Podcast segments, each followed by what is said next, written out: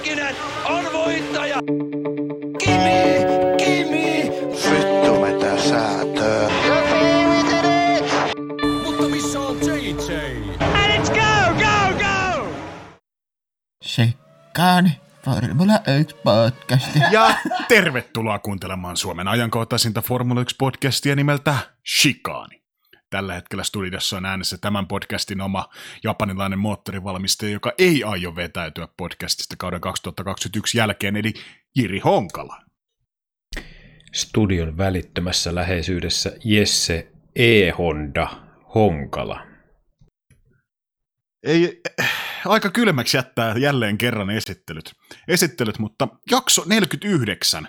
Lähestytään niin sanotusti puolivälin Groove, eli 50 jakson, jakson tota, mittapuuta. Ja 49, 49 polkastaan käyntiin, kuten kaikki muutkin jaksot, niin Keken Knupilla, eli visaisella tietovissa kysymyksellä, jonka sä ensisijaisesti olet valmistellut sen takia, että sä nöyrytät mut kaikkien meidän satojen kuuntelijoiden edessä, mutta myös se, että koti katsomoissa, kotikuulokkeessa voitte sitten, rakkaat kuuntelijat, niin itsekin miettiä visaisen pähkinän ratkaisua, mutta Keken Knupilla aloitetaan taas, ole hyvä.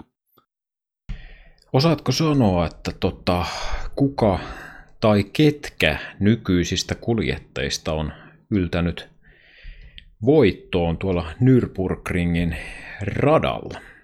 Eli kuka tai ketkä, ja jos vielä bonuspisteitä haluaa, niin vuodet kun löytyy, niin sitten olisi hyvä. Eli nykygridin kuljettajista, no Lewis Hamilton varmaan, varmaan on ajanut siellä voittoon. Öö, ketäs muita? Muita siellä olisi ajanut. 2013 hän oli viimeksi, viimeksi tota kisakalenterissa, niin mä sanoisin, että Sebastian Vettel on siellä voittanut, Hamilton on siellä voittanut. Ähm, olisiko, olisiko siellä vielä täräyttänyt sitten vanha poika? Vanha poika, herra Kimilton. Kimilton vielä ja vuosia, niin tota, Hamilton on voittanut, voittanut siellä tota, no lähdetään Vettelestä. Vettel on voittanut siellä vaikka 2013 ja olisiko Hamilton sitten kaahannut 2011 ja Kimi sitten joskus vanhoina hyvinä päivinä. Hyvinä päivinä niin mä löysin ehkä jonkun vuoden 2003 vaikka. Olisiko siinä? Siinä on mun trio. Voi mennä ihan päin helvettiä, niin kuin nämä yleensäkin menee. Sebastian Vettel 2013, Lewis Hamilton 2011 ja Kimi Räikkönen ei ole voittanut tuo. Ai jumalauta! Mutta oli kyllä hyvä hanchi ja en mä tiedä onko haettu vai veikattu, mutta kyllä tosta nyt Kyllä mä tosta nokitan kyllä niinku täyden potin, vaikka se vähän karkas laukalle ja heitit ton Kimin, mutta kyllä tosta niinku puhtaat paperit voi antaa kyllä tällä kertaa. Tämä oli ensimmäinen kerta, kun meikäläinen selvisi puhtaan paperin ilmeisesti näistä, mutta tota, no sen verran mä olin tarkistanut, että 2013 oli tosiaan viimeksi ajettu tuolla Nürburgringillä kisaa Formula 1 luokassa, niin se nyt ehkä vähän jeesas tota, mutta, mutta tota, joo, Kimin oli joku suonenveto, mikä mulla tuli mieleen, mieleen, mutta se siitä knupista ja ei siitä sen enempää. Siirrytään sitten noihin ajankohtaisiin aiheisiin. Ja tota, ensimmäisenä niin kauan odotettu testimahdollisuus seuraavalla kolmikolla. Mick Schumacher, Callum Ailot ja Robert Schwarzman. Eli nyt tulevana kisaviikonloppuna Saksassa Nürburgringin mailla, niin Schumacher hyppää Antonio Giovanazzin Alfa Romeo rattiin. Callum Mailot testailee Haasilla, niin tota, oliko Roman Grosjeanin autoa, ja Schwartzman sitten jompaa kumpaa näistä autoista sitten testailee Abu Dhabissa, tai jo, siis Haasia tai Alfa Romeo, ei, ei ole vielä varmaa se, että onko Giovanazzi ja Grosjeanin autot, mutta mitä ajatuksia tämä herättää Jesse Keek Honkala sussa?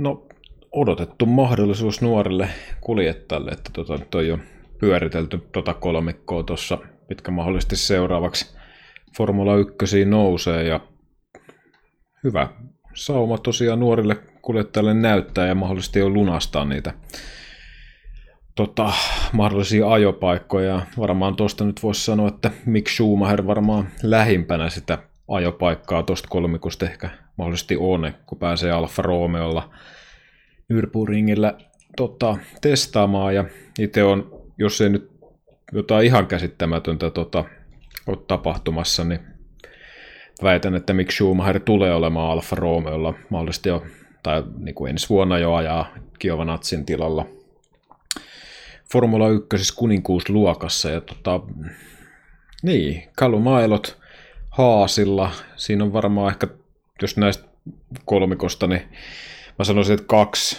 on sellaista todennäköistä, ja se on silloin Schumacher ja Callum Ailot, Ailot jotka tota, mahdollisesti sinne formuloihin hyppää, ja tota, Callum Ailot tosiaan Haasin puikkoihin, niin tota, siinä on ihan oikeastaan samat säkeet kuin tuolle Schumacherille, ja tietysti pääsee sillä Roman Grosjeanin autolla ajelemaan, ja to, toki niin kuin haastallille mikä vaan on parempi upgrade kuin tämä Roman Grosjean, niin tota, siinä mielessä niin kuin jännittävää aikaa eletään, että tässä on kuitenkin uusi sukupolvi mahdollisesti ja todennäköisesti hyppäämässä puikkoihin. Ja tota, mä en itse ehkä jaksa tuohon Robert Schwarzmaniin uskoa, että varmaan ei ihan vielä kyyti riitä kyllä Formula 1, mä veikkaan, mutta tota, joka tapauksessa Abu Dhabissa pääsee jommankumman auton puikkoihin, niin kuin tuossa mainitsit, mainitsitkin. Ja se täytyy vielä tota mainita, että tämä kolmikkohan pääsi niinku testaamaan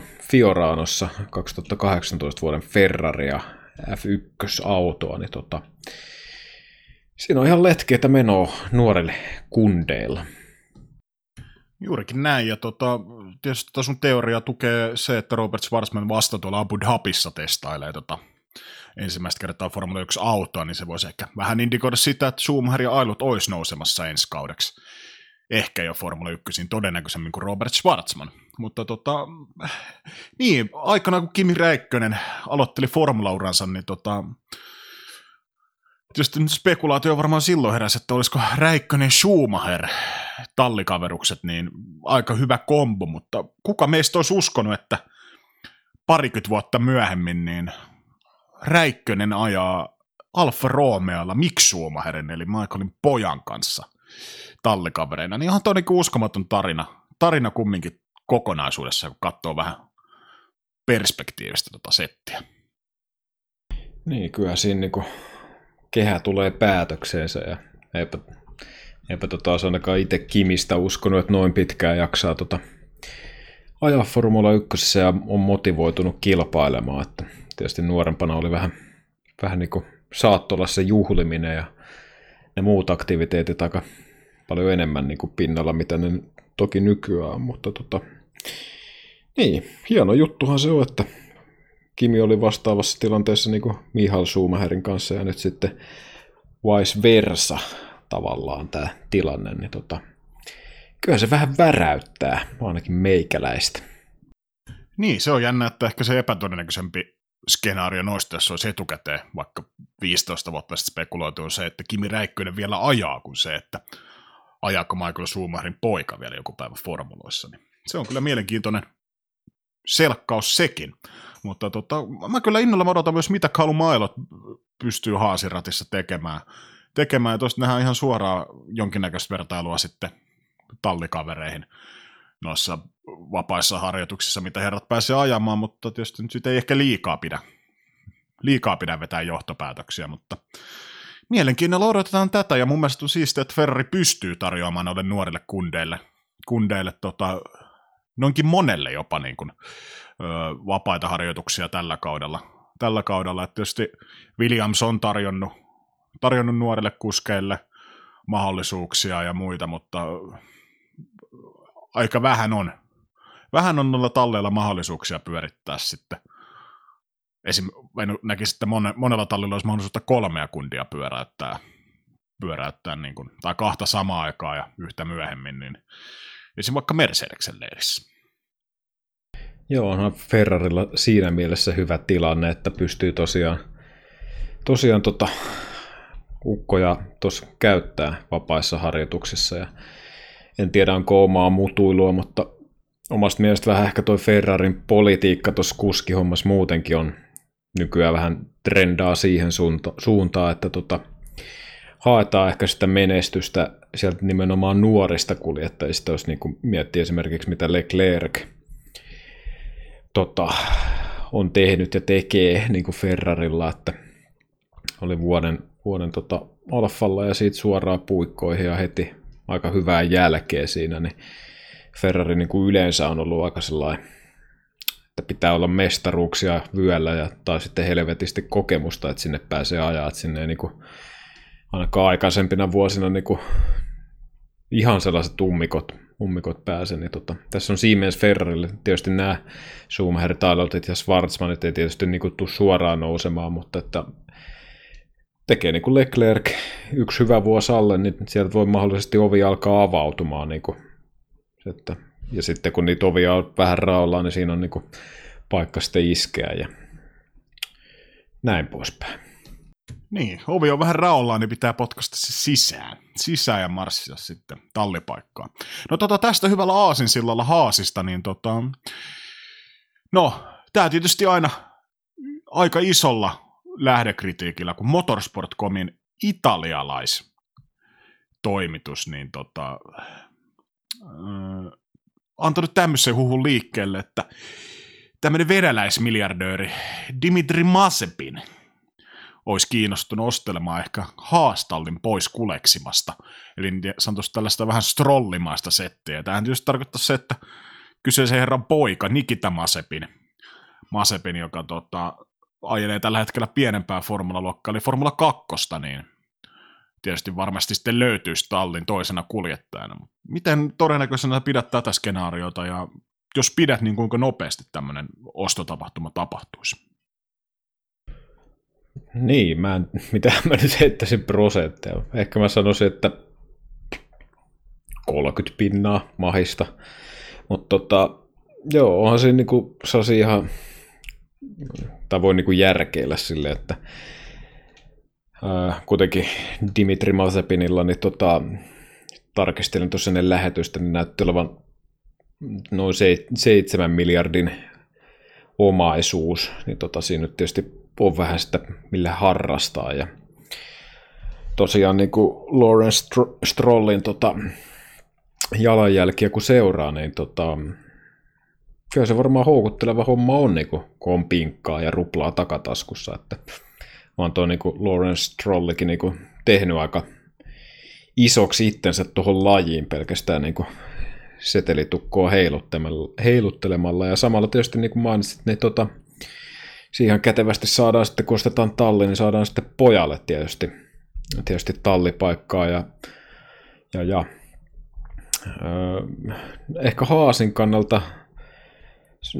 kun miettii, niin nämä viimeiset vuodet ei ole ehkä kauhean ruususia ollut, varsinkin tämä kuluva kausi, johtuen vähän ehkä tuosta Ferrarin myllystä, että pikkusen, pikkusen on sellainen paskatuhnu, mikä siellä törisee auton perässä, ja tota, kun miettii, niin ei nyt varmaan ensi kausikaan kauhean ruusunen varmaan ole, että tota, siinä mielessä voisi miettiä, että toisi ehkä Haasillekin mahdollisesti aika turvallinen ulospääsy tuosta sarjasta, että jos sen pystyisi myymään ton paketin Masepinille ja tota, niin, toi nyt Haasin puoleltakaan niin kuin, kyllä varmaan enemmän menee kuin mitä tulee niin kuin kokonaisuudessa. Kaikki näkyvyys YMS, kun otetaan mukaan, niin tota, aika kallista touhua. Ja tota, sitten kun miettii, että jos tämä tapahtuisi, tämä, että Masepin ostaisi Haasin talliin ja lähtisi vetää sitä ja sitten kun Strollin jalanjäljissä tosiaan mennään, niin siinä varmaan se Nikita Masepinkin sieltä tota, tallista löytyy, niin sitten tämä niin kuskikuvio taas pyörähtää pikkusen erilaiselle, koska ainakin omassa kirjanpidossani Haasilla aika varma, tai vahvasti tota, Tseko Peres varmaan menossa sinne, koska tässä tuolileikissä enää niitä paikkoja ei kauheasti ole jäljellä. Onko, miten sitten Robert Schwarzman, just puhuttiin tuosta testaamisesta, niin tota, siinä tulee taas yksi muuttuja lisää sitten tohonkin touhuun, mutta niin, mikä se aikataulu on.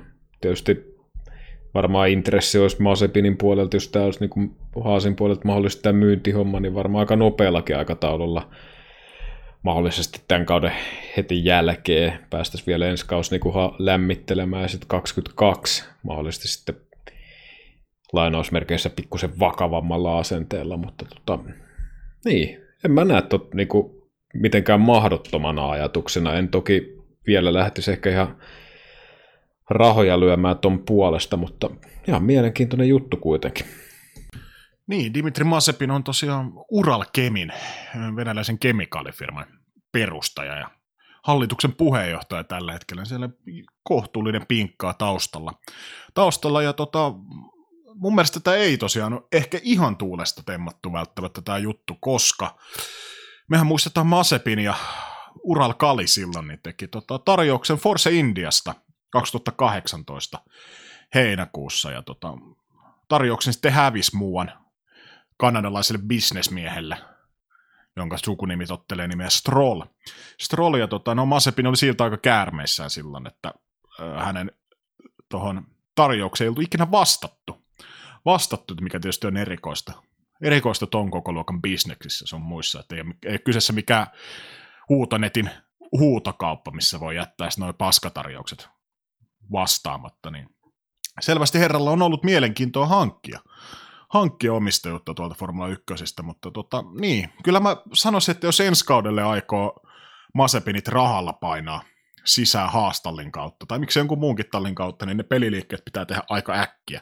Mehän ei tietysti tiedetä, mitä tuolla kulisseessa tällä hetkellä tapahtuu, mutta, mutta tota, niin, kiire tulee, jos aikoo ensi kaudelle. Ja me, mä tuossa myöhemmin jaksossa käydään noita talouskuvioita enemmän läpi, niin me katsotaan sitten vähän siinä myös haasin taloutta, että mistä se, mistä se fyrkkä tulee sisään, sisään siihen talliin, niin katsotaan, että kuinka iso tarve heillä se on ottaa maksukuskia. Maksukuskia itselle, ja tosiaan niin kuin sanoit, niin Seko Peres niin ei sekään, niin kuin, sekään tota, välttämättä ilman sponsoreita tule talliin, eli se ei niin kuin raha, raha ei tässä ehkä liikaa ratkaise, mutta käydään tota enemmän läpi tuossa talouskatsannossa myöhemmin jaksossa. Joo, siinä on nyt varmaan se, se, mitä tässä meidän datalla pystyy puimaan, mutta tota, niin kuin sanoit, niin tosiaan ne peliliikkeet pitää tehdä aika äkkiä, että se niin kuin ihan hirveästi on aikaa, että siinä on kyllä paljon jumpattavaa vielä, jos se vaikka nyt esimerkiksi tämän viikonlopun jälkeen julistettaisiin, niin kuitenkin se seuraava kausi tulee tosi äkkiä. Että. Mutta jos Haas myydään, niin en mä tiedä. En mä nyt ihan hirveästi jää ehkä kaipaamaan, ainakaan niin kuin tallia nimenään, mutta tota... Niin, ei tässä voi odotella ja katsoa, mitä tulema tuo. Seuraavaksi ajankohtaisessa aiheessa, niin tota, juuri nauhoituspäivänä 5.10.2020, niin tota, tänään on pyörättänyt Formula 3 tota, testipäivät käyntiin, ja nämä on niin kuin post-season testi, eli kauden jälkeiset testit. Testit, ja tota, ajetaan tietysti Espanjan lämmössä, lämmössä nämäkin, tota, nämäkin testisessiot. Eli kaksipäiväinen setti, setti ja tota, kolmen tunnin aikaslotit testata. Testata ja ensimmäisenä päivänä on kolme tuntia ja tosiaan ja toisena päivänä niin on kaksi kertaa kolme tuntia. Eikö hetkon, joo, siis molempina päivinä kaksi kertaa kolme tuntia. Joo, no niin, pahoittelut siitä. Ehkä suurimpana nimenä niin tota, F3 testeihin niin marssii Arthur Leclerc, eli Charlesin nuorempi veli, joka tällä hetkellä ajaa noita Regional European Formula Championshipia, missä itse asiassa taisi viikonloppuna, niin voittiko kaksi kisaa jopa sateella. Sateella ilmeisesti putkeen, ainakin oli näkeväni sosiaalista mediasta jotain tämmöistä. tämmöistä. Ja täällä on tietysti muita testaajia, nime, nimekkäitä, niin David Schumacher, mm, no Matteo Nannini, mutta se nyt on ehkä sitten sukulaisten takia. Sukulaisten takia tota, nimekäs Jack Duhani, Jake Hughes testailee silti vaikka tota, F2 oli tota, ailemassa ja Enzo Fittipaltia ja kaiken näköistä, mutta tota, kaksi suomalaiskuskia. Ilo ja, ilon ja yllätyksen kautta niin tota, sai huomata, että tuolla on kaksi herrasmiestä, William Alatalo sekä Patrick Pasma. Pasma, niin tota, mä voin kohta noista herroista kertoa lisää, mutta mitä, heräskö sulla tuosta listasta, ketä tuolla F3 käy testailemassa, niin jotain ajatuksia? Joo, no tietysti toi Leclerc, Arthur Leclerc, niin tota, varmaan ehkä testien, en mä tiedä odotetuin, mutta varmaan yksi seuratuimpia, eli voitte tosiaan niin tämän F3 Euroopan mestaruus. Silleen, kun tätä sarjaa nyt voi hyvällä omalla tunnolla tituleerata, mutta tota, tosiaan voitte ton, ton, ton luokan tota viime kaudella ja tietysti sitten samasta, samoista karkeloista niin kuin Oliver Rasmussen oli F3 Euroopan mestaruus karsin karkeloissa kolmantena, niin tota, siinä on varmaan pari sellaista uutta, että nämä mitä sä muita luettelit, niin kuin David Schumacherit ja nämä, niin nämä on tietysti viime kaudelta jo tuttuja, tai itse asiassa tältä kaudelta paremminkin, mutta tota, siellä ainakaan itsellä tuo odotusarvo ei ainakaan David Schumacher ja Nannini ja näiden muiden velikultien kanssa niin kuin ihan hirveä iso ole, mutta tota, sitten ehkä yksi on Victor Martins, voitti Formula Renault kuluvalla kaudella. Niin siellä on sitten, en mä nyt voi sanoa vanhaa kalustoa, kun aika nuorista kundeista on kyse, mutta tota, uusia mielenkiintoisia nimiä nousemassa mahdollisesti F3, niin tota, siinä mielessä ihan, ihan jees. En nyt voi valehella, että tulisin ihan hirveän, hirveän kovalla silmämunalla noita seuraamaan, mutta tota, ei sit tiedä. Mutta sulla oli noista Suomen kundeista jotain parempaa dataa mennään. Mulla on aika ohkane, ohkane lappu noista. Joo, William Alatalo nyt ensimmäisenä lähdetään siitä herrasmiestä liikkeelle. Testailee muun muassa Kampokselle, Kampokselle ainakin yhden setin ja HVAlle meikäläisen datan mukaan. Ja herrahan on siis 18-vuotias ilmajokelainen autourheilija, tuli varmaan se tutuksi. 2018 herra on tota, napannut Italian F4-mestaruussarjassa yhden voiton, yhden podiumin. Ja tota, 2019 niin Italian F4-mestaruussarjassa niin herra sijoittui yhdeksänneksi. Yhdeksänneksi, että tota, ei ehkä ihan putkeen mennyt, mennyt toi homma. Että siellä oli esimerkiksi Dennis Haugeri, voitti ihan massiivisella erolla koko sarjan. Sarjan ja tota, Oliver Rasmussen, mitkä mainitsitkin, oli kyseessä sarjassa seitsemäs. Seitsemäs, mutta tota, ajoi myös 2019 Adakin Formula 4 mestaruussarjassa. Alatalo tota, muutaman kisan Itävallassa. Itävallassa ja ihan hyvin, hyvin tuloksia, mitä jo kolmanneksi, toiseksi ja viidenneksi. Eli kolmeen kisaan vaan herra osallistui. Osallistui ja tota, hyviä näyttöjä sieltä. Ja nyt tämän kauden herra on ajanut tuota Formula Renaa, Renault Eurokappia, missä tällä hetkellä mä ajan seitsemännellä sijalla. Sijalla ja tota, sieltäkin on yksi kolmos ja kakkosia takataskussa. Ja sitä sarjaa johtaa mainitsemasi Victor Martins. Martins, eli tota, no, ei ehkä se pesän pörrösin ampiainen, mutta miksei, että monella kuskilla niin vaikka noita pikkuluokkia dominoinut, niin siellähän tietysti kalustollakin on aika iso merkitys, merkitys sun muuta, mutta saattaa se ura puhjata myöhemminkin. Myöhemmin toivotaan, että talo nappaa tosta, nappaa tosta ajopaikan F3, koska noita suomalaisia tuolla nyt ei ihan liikaa tunnetusti tällä hetkellä vielä ole. Joo, tosiaan tuossa nyt mainitsit, että oli jo, oli jo noita voittoja jaettu, mutta siellä vielä kausia on kesken, mutta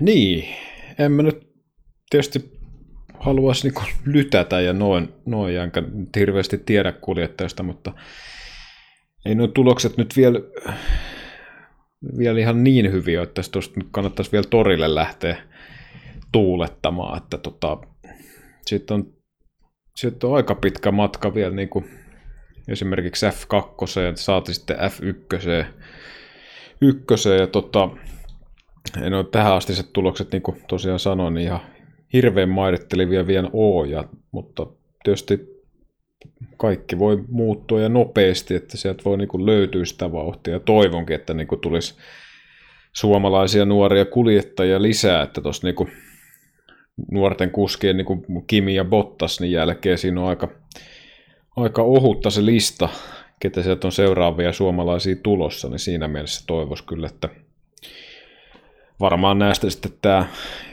Viljama Alatalo sitten olisi se mahdollisesti se Suomen valttikortti tuossa tulevaisuudessa, mutta toivotan vilpittömästi onnea kundeille noihin koetoksiin. Joo, siinä on tosiaan toisena sitten toi Pasman Patrick. Patrick, tota, 20-vuotias kundi Oulusta. Oulusta ja tota, sanotaan turasta 2018-2019 jo MRF Challengea, eli tota, vähän pienempää luokkaa. Luokkaa siellä herra jo kolmanneksi. Kolmanneksi jätti taakseen muun muassa, no Jack Doohan ei koko kautta ajanut, ajanut jo vaan itse yhden, yhden tota, osakilpailu tuossa Intiassa, mutta Jamie, Jamie Chadwick ja Max Deforni jäi Patrickin edelle 2018 19 kaudella. Ja 2019 herra ajeli tuossa Formula Renaultin Eurocupissa kymmenennessia saavutti siellä ja Oscar Piastri on sarjan silloin, silloin nappas voiton ja siinä oli Victor Martins, Alexander Smoljar. Tämä on tuttuja kundeja, jotka sitten noussut, noussut noissa luokissa, niin tota, niin. Ehkä jää vähän Vilja Malatalon varjoon jossain määrin, määrin ehkä noiden saavutusten myötä. 20 vuotta ikää, ikää Patrickilla ajaa tällä kaudella itse asiassa tuota Formula Regional European Championshipia, mitä toi Arthur Leclerc on myös ajanut, niin tota, tällä hetkellä mä ajailen neljäntenä siellä, eli Petekov Gianluca ykkösenä, Arthur Leclerc kakkosena, Oliver Rasmussen kolmosena ja Patrick Pasman neljäntenä. Neljäntenä kyseisissä karkeloissa ja tota, niin, no ei tuolla kovin moni, kovin moni nimi meikäläisen kelloja soita, että kuinka hyviä kuskeja tuossa takana on jäänyt, mutta vilpittömästi onnea molemmille kundeille ja toivottavasti sieltä herroilla sitten aukenee, aukenee urat F3. Kolmosiin ja tota, mennään tästä nyt nopealla aasinsillalla ilman välikommentteja, niin tota, kuinka tuttu sarja sulle on, no se nyt ei vielä tietysti alkanut, mutta kuinka paljon tutustunut tuohon Extreme E-sarjaan, mihin muun muassa Lewis Hamilton perusti oman tallinsa?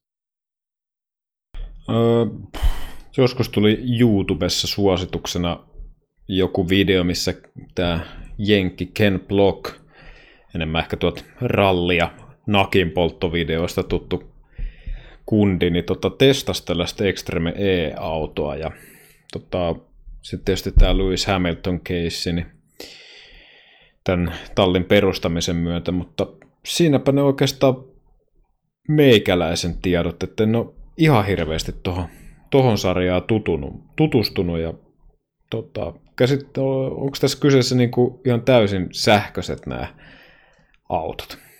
Joo, eli täysin sähköiset vermeet, vähän tuommoiset hiakkabugimaiset ajoneuvot ja tota, 550 heppaa, 400 kilowattia, 1650 kiloa, vähän reilu kaksi metriä leveät, tota, Odyssey 21 E-suvit. Suvit ja tota, 0 niin kiihtyvyys 4,5 sekuntia, mutta se mikä tuosta sarjasta tietysti, no autot on sähköautoja, joo, niitä on sähköautosarjoja muitakin nähty, mutta tarkoituksena on ilmeisesti tota ajalla, ainakin lehdistötiedotteen mukaan siis sellaisissa kohteissa, tota, öö, kaikki kohteet, missä tullaan ajamaan, niin on tosi paljon niin kuin, ottanut vahinkoa tai vaikutusta ilmastonmuutoksesta tai ihmisten tekeleistä. Ja tavallaan tämän sarjan tavoitteena, yksi tavoitteesta on myös se, että nostaa esille näitä ö, erilaisia luonnon ekosysteemejä ja nostaa tätä ilmastoaspektia esille, es, esille ja vastuullisuutta ja ihmisten valintoja ja inspiroida sitä kautta. Ja täysin ilmeisesti hiilineutraali sarja tulossa ja tota, niin, no, mit, toi on nykypäivän juttu. Öö, Valt, satuit katsomaan, mutta kun Valtteri Bottas oli testaillut noita tota vermettä salasissa testeissä, mitkä oli tietysti Instagramissa ainakin jo julkaistu. Uutisen luin, mutta en kerännyt vielä videota siitä katsomaan ollenkaan. Täytyy varmaan tämän lähetyksen jälkeen vilastan. Joo, on kyllä mielenkiintoisen näköisiä vehkeitä ja tietysti toi on se nykypäivän trendi ja miksei, miksei, että jos tuosta saadaan, saadaan niin kuin mielenkiintoinen sarja ja no erityisesti kiinnostaa itseät, koska ne on autoilla pystyy ajamaan aika ehkä vaikeissakin olosuhteissa. Niin. Tietysti sarjan vetovoimasta tietysti jotain kertaa Lewis Hamilton sijoitti tuohon X44, on toi talli, minkä tietysti tulee Hamiltonin ö, ajonumerosta. Numerosta toi, ja tota, tietysti noista Formula 1-velvoitteista johtuen ne ei pysty sitten operatiiviseen toimintaan toimintaan niin ihan liikaa osallistua, mutta ainakin hyvä mainoskasvu on tuonut lajille tai tuolle sarjalle aika paljon näkyvyyttä ennen kuin tuota on startattu vielä. Käsittääkseni Alejandro Agag on herran nimi, kuka tuota tallia sitten pyörittää, mutta tota, mm, täällä on muutamia talleja, mitkä on sarjaan myös ilmoittautunut Hamiltonin tallin lisäksi, niin tota, Chip Ganassi Racing ja Andretti United Jenkeistä, sitten Apt ja HVA Saksasta, Tekchita Indonesiasta, GUEV Technologies Espanjasta ja Briteistä sitten Velos Racing, niin tota, innolla jäädään odottamaan, että ilmeisesti alkuvuodesta 2021 niin tota sarjaa, sarjaa tullaan ajamaan, ja varmasti entisiä Formula 1-kuskejakin ehkä jopa nähdään tuolla, tuolla gridillä, toivottavasti. Joo, tuolla niin ensipurasulta niin tietysti hyvällä asialla ja inno, innovatiivista hommaa ja se on, niin kuin sanoit, niin se on nykypäivää eikä siinä mitään, eikä tai jotenkin pikkusen haisee sellainen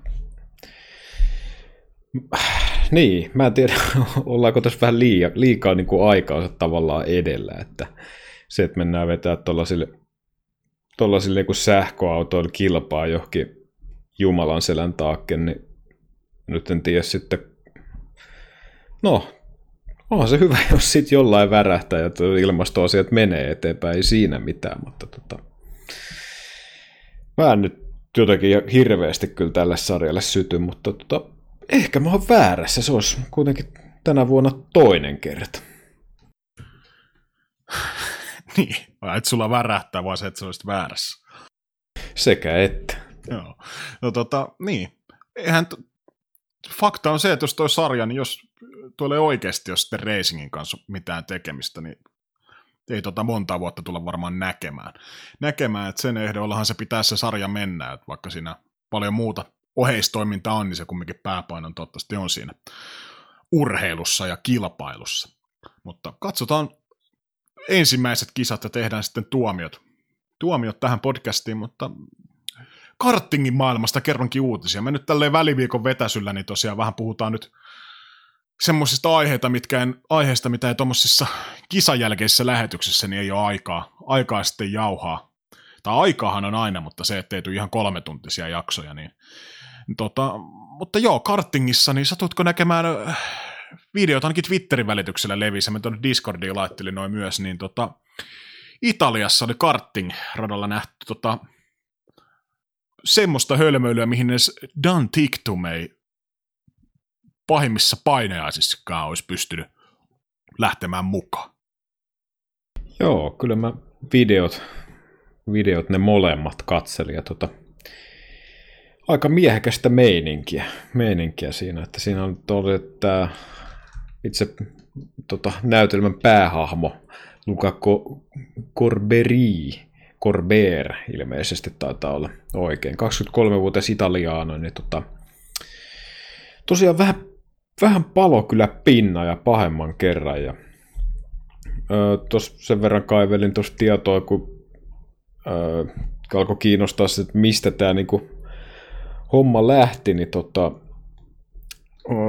itse to, toisen kerran viikonlopun aikana niin sama kuski kolas tämän italialaisen Luca Corberin ulos radalta, jonka jälkeen sitten toinen kerta toden sanoi. Ja tota, mä nyt en muista, lähtikö siitä autosta vai repikö hän sen niin kuin edessä olevan muovisen törmäyssuojuksen ja marssi siihen radan viereen ja venasi, että tämä tota, toinen osapuoli ajaa ohi ja vinttasi sitten tämän törmäyssuojan kohti tätä kyseistä, kyseistä kuljettajaa. Ja tota, aika vahvat tunteet näköjään pelissä. Ja tämä, tämä homma ei ilmeisesti jäänyt pelkästään tähän sekoiluun, niin kuin, mikä kisa-aikana tapahtui.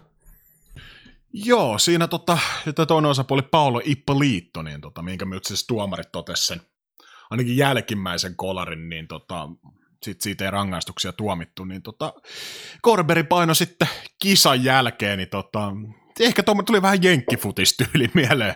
Ihan täydellä höökällä hyppäs herran päälle, kun ajettiin tuohon Park Frameen ja Tämän jälkeen sitten molempien herrojen ilmeisesti isäukot sieltä vielä ryntäs samaisella voimalla toistensa päälle. Se oli oikein niin kuin, siis oikeasti tappelu. Et me nyt ollaan nähty vaikka Verstappen Okon, se oli tönimistä, mutta tuolla me nähtiin oikeasti tappelu, missä nyrkit heilu. Ja tota, tietysti draamaa paljon muuta ja herättää kohua, mutta niin kuin, eihän tuommoisilla käytöksellä, niin tota, toivottavasti Korberilla ja tämä isäukko itse joka omistaa kyseisen radan, missä toi kartinkissa ajettiin, niin toivottavasti ei enää ikinä nähdä moottoriurheilun parissa.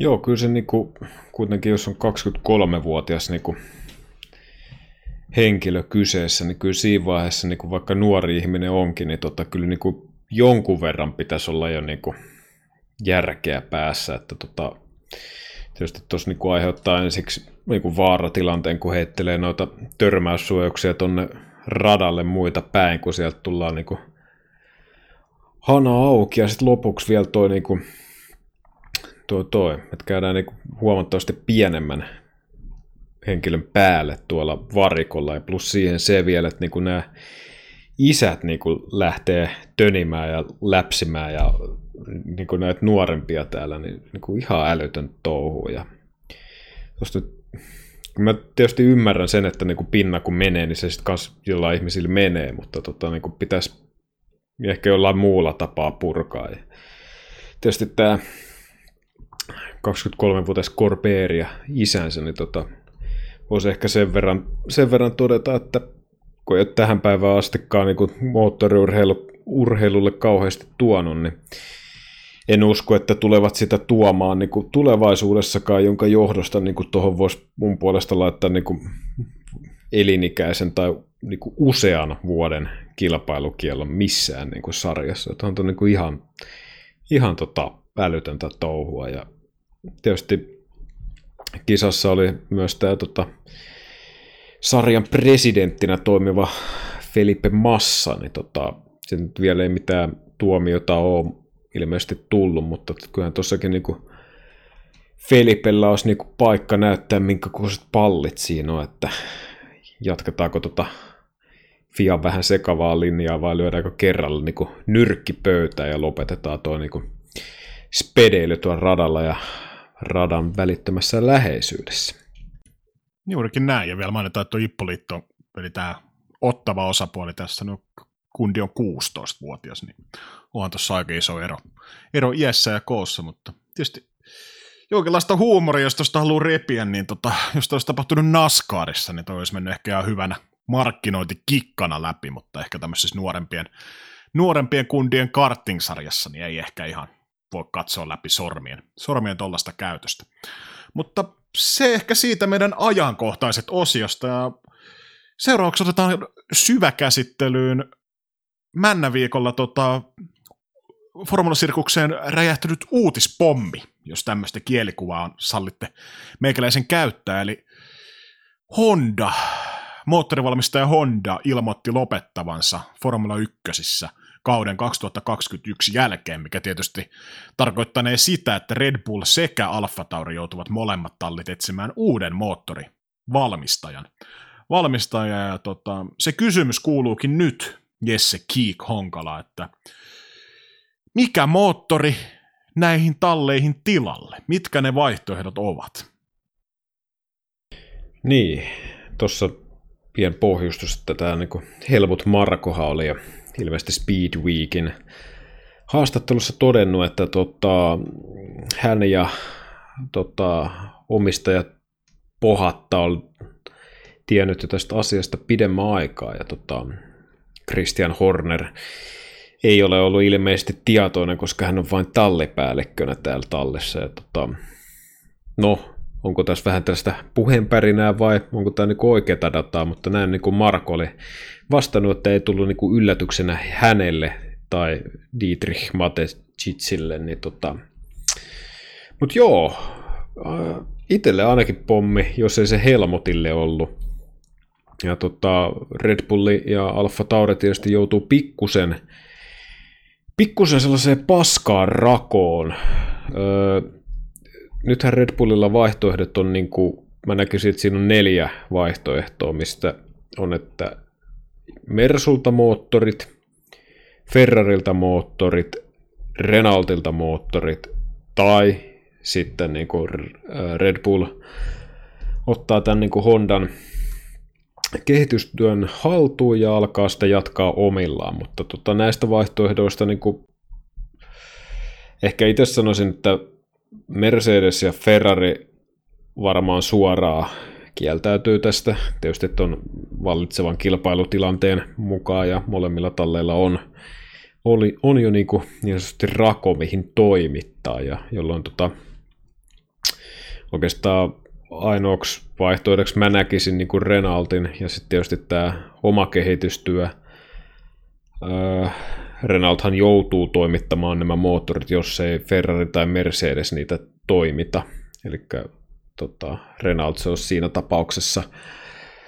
Öö, pientä lisämaustettahan tähän tietysti tuo se, että Red Bull ja Renaulthan ei missään niinku, kovin niinku kauniissa tunnelmissa tota yhteistä menestyksellistä taivaltaan niin lopetellut, että siinä oli aika tota, vahvaakin tota, debattia ton Cyril Abiteboulin ja Christian Hornerin välillä, varsinkin siinä loppuvaiheessa, niin tota, siinä on vähän sellainen niin hattu kouraa meininki, kun mennään rellulle pyytelee moottoreita, mutta mä näkisin, että se on ehkä tähän vaiheeseen, jos se niin kuin Helmut Marko loi jotain niin kuin helvetin mustaa ässää, takataskussa korttia vedettäväksi, niin tota, mun mielestä se olisi niin kuin ehkä paras ratkaisu Red Bullille, koska Renault on osoittanut, että niillä on tällä vuodella tosi hyvä moottori, se on luotettava, sieltä löytyy jerkku aika helvetisti. Toi oman, oman kehitystyön aloittaminen ja jatkaminen, se ei, se ei ole varmaan kauhean helppo hypätä tuosta niin, niin sanotusti puolikylmiltä ja kelkkaa mukaan. Saati sitten, että olisi jotain uusia mo- moottorivalmistajia, mitkä olisi mahdollisesti sarjaa tulossa. Koska tuota pitäisi tapahtua jo niin kuin ensi kaudelle, niin se voi olla, että se tulee liian äkkiä. Niin mä näkisin, että, että, että Red Bull on puolettain jopa ehkä pakotettu menemään Renault kanssa takaisin kimppaa tuon moottorin osalta. Niin, ehkä se suurin tota, epäilys ton kohdalla just on nimenomaan ne räiskyvät välit kyseisten organisaatioiden välillä, välillä että ero, ero oli riitaisa. Riitaisa, mutta tota, niin, tota, Renaultillahan on ollut hyvät moottorit mun mielestä tällä kaudella. Tällä kaudella, että esimerkiksi noista kolmikosta, niin Mercedes, Renault, Ferrari ainakin tällä hetkellä olisi se järjestys. Meikäläinen ränkkäisi noin moottorit. Moottorit, mutta tosiaan niin, F1 säännöissähän on semmoinen tosiaan pykälä, pykälä että tota, se moottorivalmistaja, jolla on vähiten asiakastiimejä, niin pitää olla valmis tarjoamaan moottori sellaiselle tallille, jolla ei ole moottoria. Eli toisin sanoen Renaultillahan tällä hetkellä on nolla asiakastallia, Mercedeksellä kolme ja Ferrarilla kaksi. Menikö se juurikin näin? Joo, kyllähän se Joo. justiin näin menee. Ja tota, just niin kuin sanoin, niin tota Renaulthan on niin kuin pakotettu siihen, siihen moottorin toimittamiseen, oli halua tai ei, koska säännöt sen niin sanoo. Niin tota, mutta se ei tosiaan poista sitä, että se voi olla vähän sellaista, niin,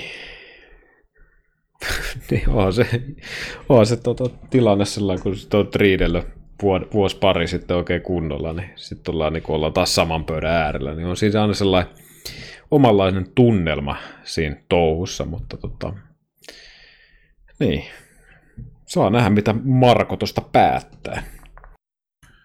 Niin, ja se mielenkiintoisen tekee sen, että hankkiiko Red Bull omat, alkaako niin kuin omaksi itse moottorivalmistajaksi, niin on tietysti niin kuin helvetin kallista ensinnäkin.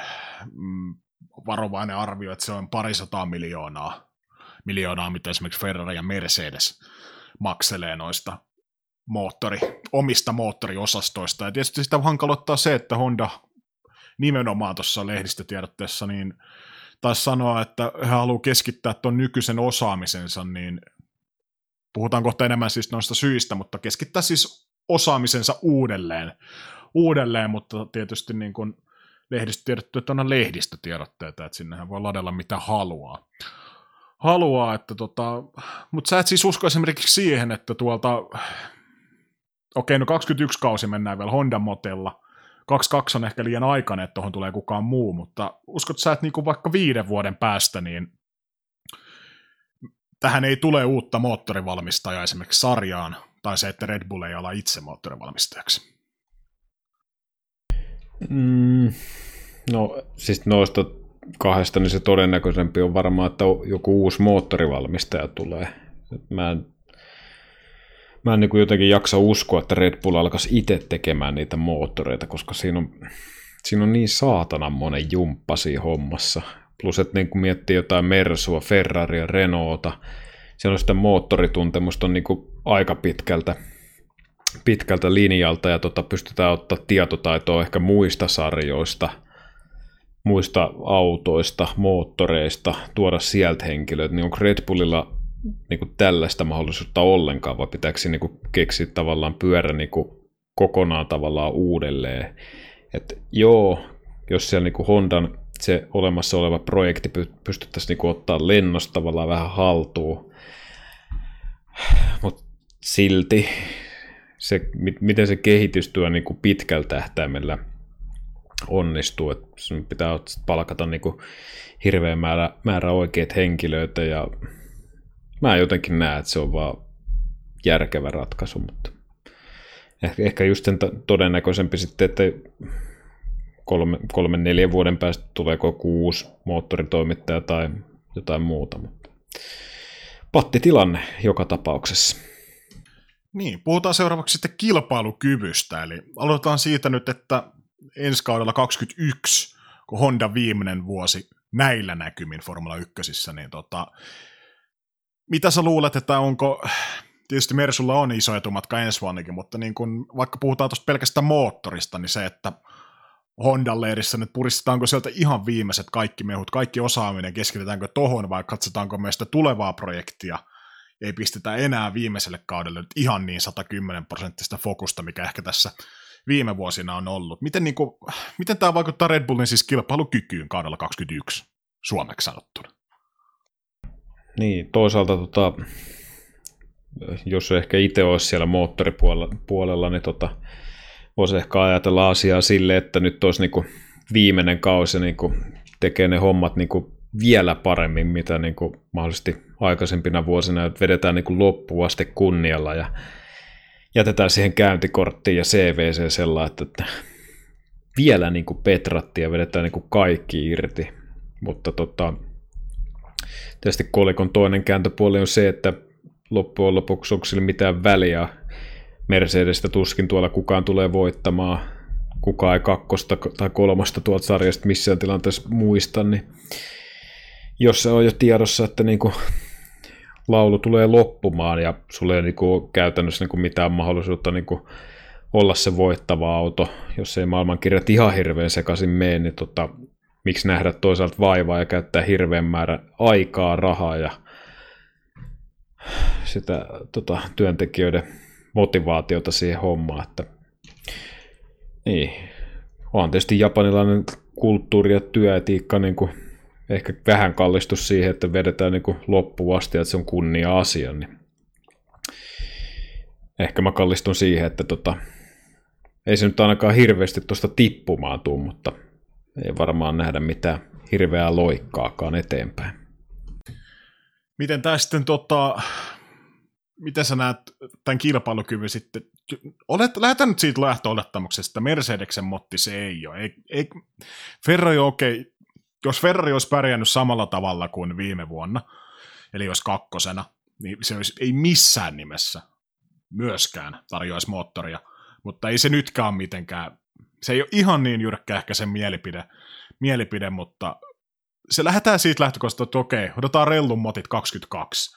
Niin mitä tämä tarkoittaa Red Bullin kilpailukyvylle silloin, kun otetaan Renaultin... Antaako rellu näiden entisten tota, kaunojen myötä, niin onko siellä ihan sata, sata prossaa lasissa siinä motissa, motissa vai halutaanko siellä ehkä näpäyttää? Ja tietysti myös se vähän nurinkurinen asetelma, että se moottorivalmistaja, moottorivalmistaja niin on kenties sarjassa alempana kuin se, kuka on moottoriasiakkaan. Mitä tämä tarkoittaa 22 jälkeen? Niin, onhan se aika silleen herkullinen ajatus, että jos siinä minkäänlaista kilpailua kahden tallin, tallin välillä on, niin tota, kyllä niin kuin auttamatta mieleen tulee, että varsinkin näiden riitojen jälkeen, niin siellä ei, siellä ei välttämättä siinä Red Bullin autoon osuvassa koneessa on niin kuin ihan ehkä niin paljon kiekkaa tai jerkkua tota, tarjolla, mitä ehkä tallin omissa autoissa, mutta toisaalta tossakaan nyt ei voi lähteä ihan hirveästi revittelemään, koska se nyt aika helposti tulee kuitenkin ilmi, että jos siellä esimerkiksi toinen auto kulkee vaikka 20 kilometriä tunnissa hitaammin suoralla samoilla moottoreilla, niin kyllä pikkusen alkaa hälytyskelloa soimaan, mutta kyllä mä vahvasti uskon siihen, että noin kaunat painaa sen verran vaakakupissa, että siellä niinku pientä, pientä niinku nimellistä kiusaa tehdään tota Red Bullille, mutta mä en usko, että se säännöt muuttuu sen verran paljon, että tota, siinä on mahis niin kuin, muutenkin niin kuin auton kanssa petrata, että se ei välttämättä niin kuin ihan, ihan tota pelkästään siihen moottoriin, moottoriin jyrähä, mutta kyllä mä edelleen, jos Red Bulli valitsee tai joutuu valitsemaan nämä Renault koneet ja ajelee niille esimerkiksi sen kauden 22, niin kyllä mä edelleen uskon, että öö, Red Bulli on ainakin näillä, näillä tiedoilla tässä vaiheessa niin ihan vahvoilla, ja miksei olisikaan. Niin kyllä mä, mä jaksan uskoa siihen kyllä. No vielä kolmas kilpailukykyyn liittyvä kysymys, niin tota, on huhuiltu, että tota, Max Verstappenin kontrahdissa, eli sopparissa, olisi semmoinen pykälä liittyen tota, tähän tiimin moottorivalmistajaan, mikä mahdollistaisi Max Verstappenin lähdön lähdön tallista aikaisemmin tämän pykälän johdosta, niin tota, jos tämmöinen pykälä löytyy Verstappenin sopimuksesta, niin tota, mitä, mitä tämä nyt tarkoittaa Verstappenin tulevaisuuden kannalta, että Honda lähtee sarjasta? Vai tarkoittaako se yhtään mitään? Jatkuuko hommat Red Bullilla?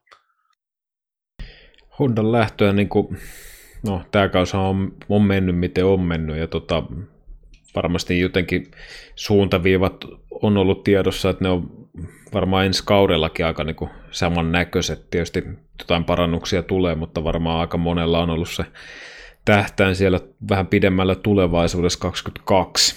Ja tota, kyllä mä ainakin olisin jaksanut uskoa, jos Honda olisi jatkanut sarjassa, että siellä olisi ollut niin kuin, äh, aika isolla niin kuin panoksella liikenteessä ja siellä olisi voinut, voinut löytyä se niin kuin, voittava paketti, niin, tota, niin tietysti onhan tämä, niin kuin just puhuttiin, tämä Renault on, on se todennäköinen vaihtoehto. Se ei ole huono vaihtoehto, mutta tota, kyllähän se nyt jonkunnäköistä niin kuin epävarmuutta tuo kuitenkin tuohon. Ja eihän se nyt ole tietysti missään kirkossa kuulutettu, että se, että kuinka kauan se Renault itse tallina jatkaa, ja onko se moottoritoimittajana kuinka kauan ja näin poispäin, niin tässä on aika monta tällaista pientä ehkä nyanssia, mitkä niin tekee siitä hommasta vähän isomman, mikä ainakin omaan mieleen voisi aiheuttaa epävarmuutta. Ja... Niin, kyllä mä veikkaan, että tuo niin Verstappen, siellä aletaan jo laittaa vähän lähtötelineitä tota siihen malliin, että varmaan katsotaan ensinnäkin, mitä tuo Lewis Hamilton tekee sopimuksessa kanssa, mitä ei vielä ainakaan niin julkistettu, eikä varmaan saatu päätökseen. Olisiko ollut tota, marraskuussa mahdollisesti tulossa, oliko näin, että Toto Wolf oli jotain heittänyt, niin tota, mä veikkaan, että Verstappen vähän, vähän kuikuilee sitä, että minkälaisen sopi, sopimuksen Hamilton tekee ja kuinka pitkän. Jos se on esimerkiksi ensi vuosi vaan, niin kyllä mä siinä vaiheessa sanoin, että Verstappen ajaa viimeistä vuotta Red Bullilla siinä vaiheessa. Mm, mä jätän vielä yhden huhun ilmoille, minkä tuolta Race Fansista bongasin, niin tota, huhu kiertäisi, että Red Bull ottaisi noin moottorit kauteen 2000, tai vuoteen 2026 asti hanskansa, jonka jälkeen sitten niihin tulisi moottorin valmistaja tilalle, ja tota, he palkkais moottorigurunakin tunnetun Andy Cowellin, kuka sattumoisin tässä taisi lo- ö, elokuussa niin lähteä Mercedeksen pilttuusta, niin tota, onko tämä ihan puhdasta sattumaa vai voisiko tuossa huhussa olla jonkinnäköiset siivet? Niin, no tätä voi pyöritellä puoleen ja toiseen, että tota, formula-varikolla ja varsinkin siellä kulisseissa niin pelataan sellaista peliä, että me ei kuolevaisuutta ei olla tietävinäänkään, mutta tota, kyllähän se niin mahdollista on. Voi olla, että aika kaukaa haettua kyllä, mutta tota, miksei? Mä en oikein, en mä nyt osaa sen enempää siitä spekuloida, että tietysti jos se on niin kuin ajatuksen tasolla tai jotenkin jo etenemässä, niin kyllä se aika paljon saa kundeilla kunnianhimoa olla, jos ton vetää niin kuin maaliin. Että tota, aika työmaa on eessä, mutta kyllä ne on tietysti on sen verran kykeneviä jätkiä, että kyllä se niin kuin onnistuu, mutta tota, jos ne tekee sen, niin ei voi muuta sanoa kuin hattua nostaa. Se olisi aikamoinen, aikamoinen totta savotta, sanotaan näin, mutta erittäin mielenkiintoinen näin fanien kannalta, mutta niin kuin sanoit, niin täältä lehtereiden puolelta tai katsomosta puolelle, niin ei, ei, niin kuin ei tiedä, siis jäävuoden huippuakaan välttämättä edes näy, mitä kaikkea tuolla kulisseissa tapahtuu. Meillä ei välttämättä yhtään mitään hajua, mutta noin on mielenkiintoisia juttuja, mitkä, mitkä, mitkä näitä on paljon pöydällä näitä vaihtoehtoja. Ja mun mielestä, okei, okay, tämä on tosi huono asia lajille, lajille tuommoinen iso moottorivalmistaja lähtee sarjasta, sarjasta mutta tota, niin. Mutta tässä on monia muita mielenkiintoisia nyansseja, mikä niin kuin tekee tästä niin kuin katsojalle mielenkiintoista. Kuinka huolissaan sä oot siitä, että laji ei pysty houkuttelemaan noita moottorivalmistajia esimerkiksi samalla tavalla kuin Formula E. Formula E on muun muassa mukana Audi, Mersu, Porsche, Jaguar, Nissan, Bemari. Niin kuinka huolissaan sä oot siitä tosiaan, että moottorivalmistajat eivät innostu tästä Formula 1 niin paljon?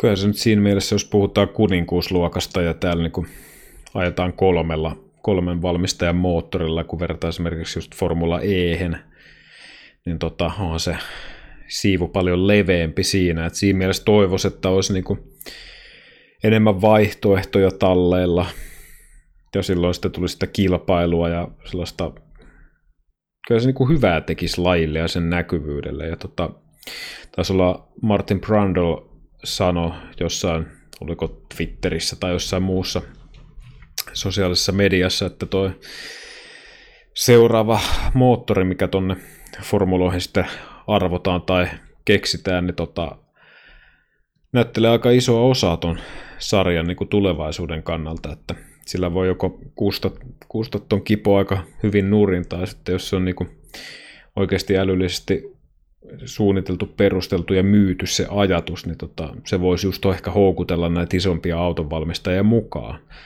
Että se kulupuoli tietysti ja sille, että se niin kuin palvelee myös sitä, että nämä isot autonvalmistajat pystyy niin hyödyntämään sitä teknologiaa mahdollisesti sitten näille kuluttajille suunnatuissa ratkaisuissa, että siinä on niin kuin, se kauheasti houkuttelee, jos sun pitää keksiä joku hirveä, hirveä viritys, missä et saa niin kuin sitä, tai sä pystyt hyödyntämään sitä tietotaitoa ja kaikki ideoita niin kuin siinä, siinä hommassa, missä se oikeasti se fyrkka tehdään. Niin tota, niin, kyllä vähän huolissa on, mutta siinä on isot päätökset tulossa niin kuin kuninkuusluokalle tuossa lähitulevaisuudessa.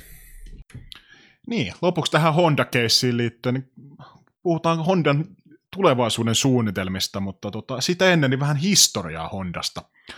Hondasta, niin tota, Honda oli mukana ensimmäisen kerran 64 kaudella, kaudella ja tota, 64 kauden, vuodesta 68 vuoteen asti oli mukana omana Tallinaan. Tallinaan ja tota, lähti sitten sarjasta lopulta, kun Joe, Joe Schle- Schlesser, Joe Schlesser, joo, paremmin lausuttuna, niin tota, menehtyi sitten radalla, radalla ja tota, talli myytiin, myytiin Vex. Vex, jonka jälkeen sitten seuraavan kerran talli nähtiin moot, tai ei nähty Tallinna, vaan siis Honda nähtiin moottorin valmistajana muun muassa Spiritille, Williamsille, Lotukselle, McLaren, McLarenille ja Tyrellille vuosina 8392. Kaksi ja tota, silloin oli aika paljon menestystä. Menestystä tallilla, tallilla noina vuosina, vuosina, että sieltä kuusi mestaruutta, jos laskin oikein, niin napattiin. Napattiin ja tota, 92 vuoden jälkeen niin tota, taas hetkeksi riitti. Riitti, että sitten oltiin Mugenin kautta öö, mukana, joka oli niin kuin, öö, erillinen firma, mutta hyvin lähellä Hondaa, niin oli 93 vuodesta 98 asti, niin vähän niin kuin moottorivalmistajana esimerkiksi Foodworkille, Lotukselle, Ligierille, Prostille ja Jordanille.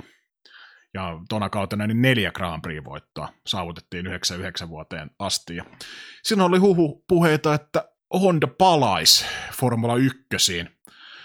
Ykkösiin ihan kunnolla, kunnolla ja tota, silloinkin tapahtui sitten menehtyminen.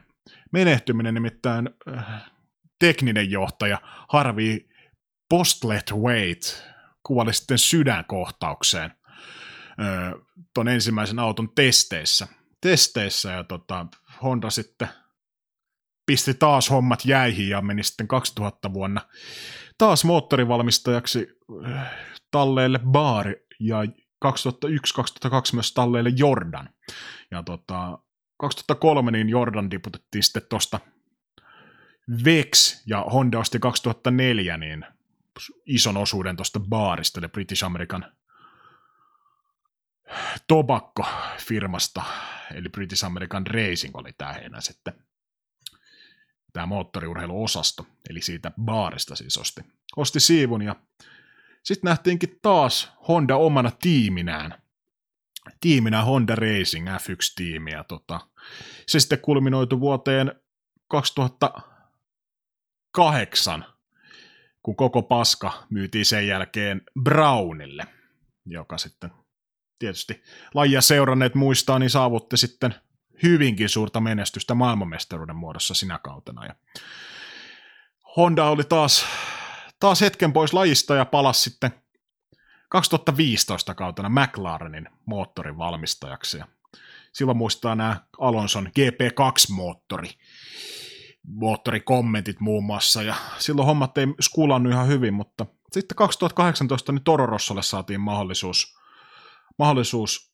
pistää mottia Mottia ja tota, 2019 niin tuli sitten Red Bull ja Toro Rosso mukaan ja nyt tietysti Alfa Tauri, niin tota, paljon on historiaa, historiaa Hondalla takana ja ikävä nyt menettää, menettää lafka, lafkat lajista, mutta kun kat, peilaa tuonne historian nähden, niin tota, onko tämä sittenkään viimeinen kerta, kun Honda lähtee lajista?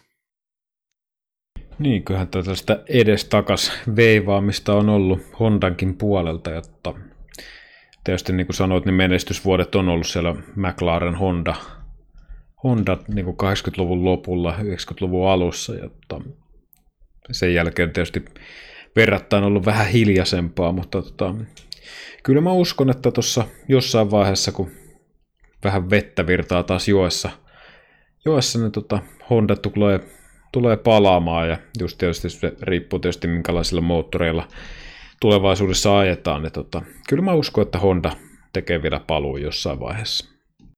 Joo.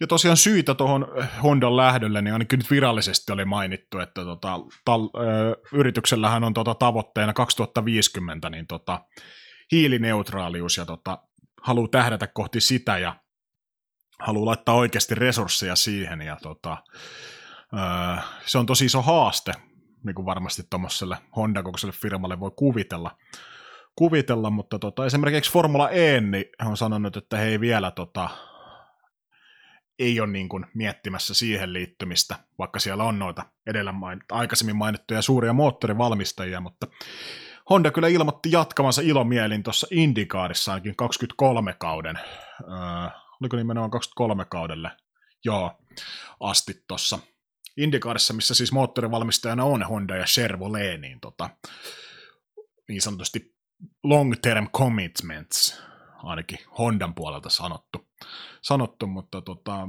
niin, nämä nyt on näitä julkisia syitä, mutta kuinkahan paljon tuossa painaa vaakukupissa se, että tuolla esimerkiksi nähty se, että kuinka, kuinka vaikea esimerkiksi Mercedes on voittaa, voittaa ja tota, kuinka paljon tässä oikeasti on sit siinä syynä, että halutaan ajatella noita ilmastojuttuja, mitä, mitä miettii tämä herättää kekessä. Niin, mä itse ehkä näkisin, että vallitseva tilanne että maapallolla niin on varmaan myös osatekijä noin automyynnit ehkä ei ehkä ole niin hyvässä mallissa kuin ne voisi olla. Ja, ja, ja sitten just tuo niin kuin mainitsit, että Mercedes on ollut varsinkin tällä hybridiaikakaudella niin kuin kukko tunkiolla, eli siinä niin kuin Ferrari on pystynyt jotain näpäytystä tekemään, ja Red Bull tietysti Renault ja Hondan moottoreilla, mutta kyllä niin kuin kokonaisuudessa niin kyllä hyvin, hyvin minimaalista se on se muuten kuin Mercedeksen to, niin kuin voittokulku tuolla, niin kyllä se varmaan sekin painaa, että sun niin kuin pistetään niin kuin miljoonia ja miljoonia taas miljoonia niin kuin hommaan kiinni ja se lopputulos on se, että sä et kuitenkaan niin kuin tavallaan silleen mitään saa, että kun Mercedes vie niin kuin tälläkin kaudella niin kuin oikeastaan kaiken, muutamaa lipsahdusta lukuun ottamatta, niin ei siinä varmaan niin kuin ihan hirveä intoa syytää sitä rahaa niin kuin loputtomaan kaivoon. Et tietysti no, ilmasto-asiat on, on yksi syy, mutta mä ehkä uskoisin, että tuosta kolmesta, kolmesta tulee se kokonaisuus. Mä en tiedä millä jaolla se tulee, mutta tota, kyllä varmaan monesta jutusta se koostuu. Ja en niin kuin yhtään tietysti toisaalta epä, epäile tai ihmettele, että minkä takia he ovat päätyneet tähän ratkaisuun. Niin, ainakaan virallisessa missään tiedotteessa. Mun mielestä oli useampi sataa sivunen, sivunen setti. Setti, jos muistan oikein, niin tota, ei missään kohdassa mainittu. Mainittu sitä, että tota, öö, liittyisi, liittyisi tähän ko- koronaan tai muuta, että he ainakaan piiloutunut sen taakse.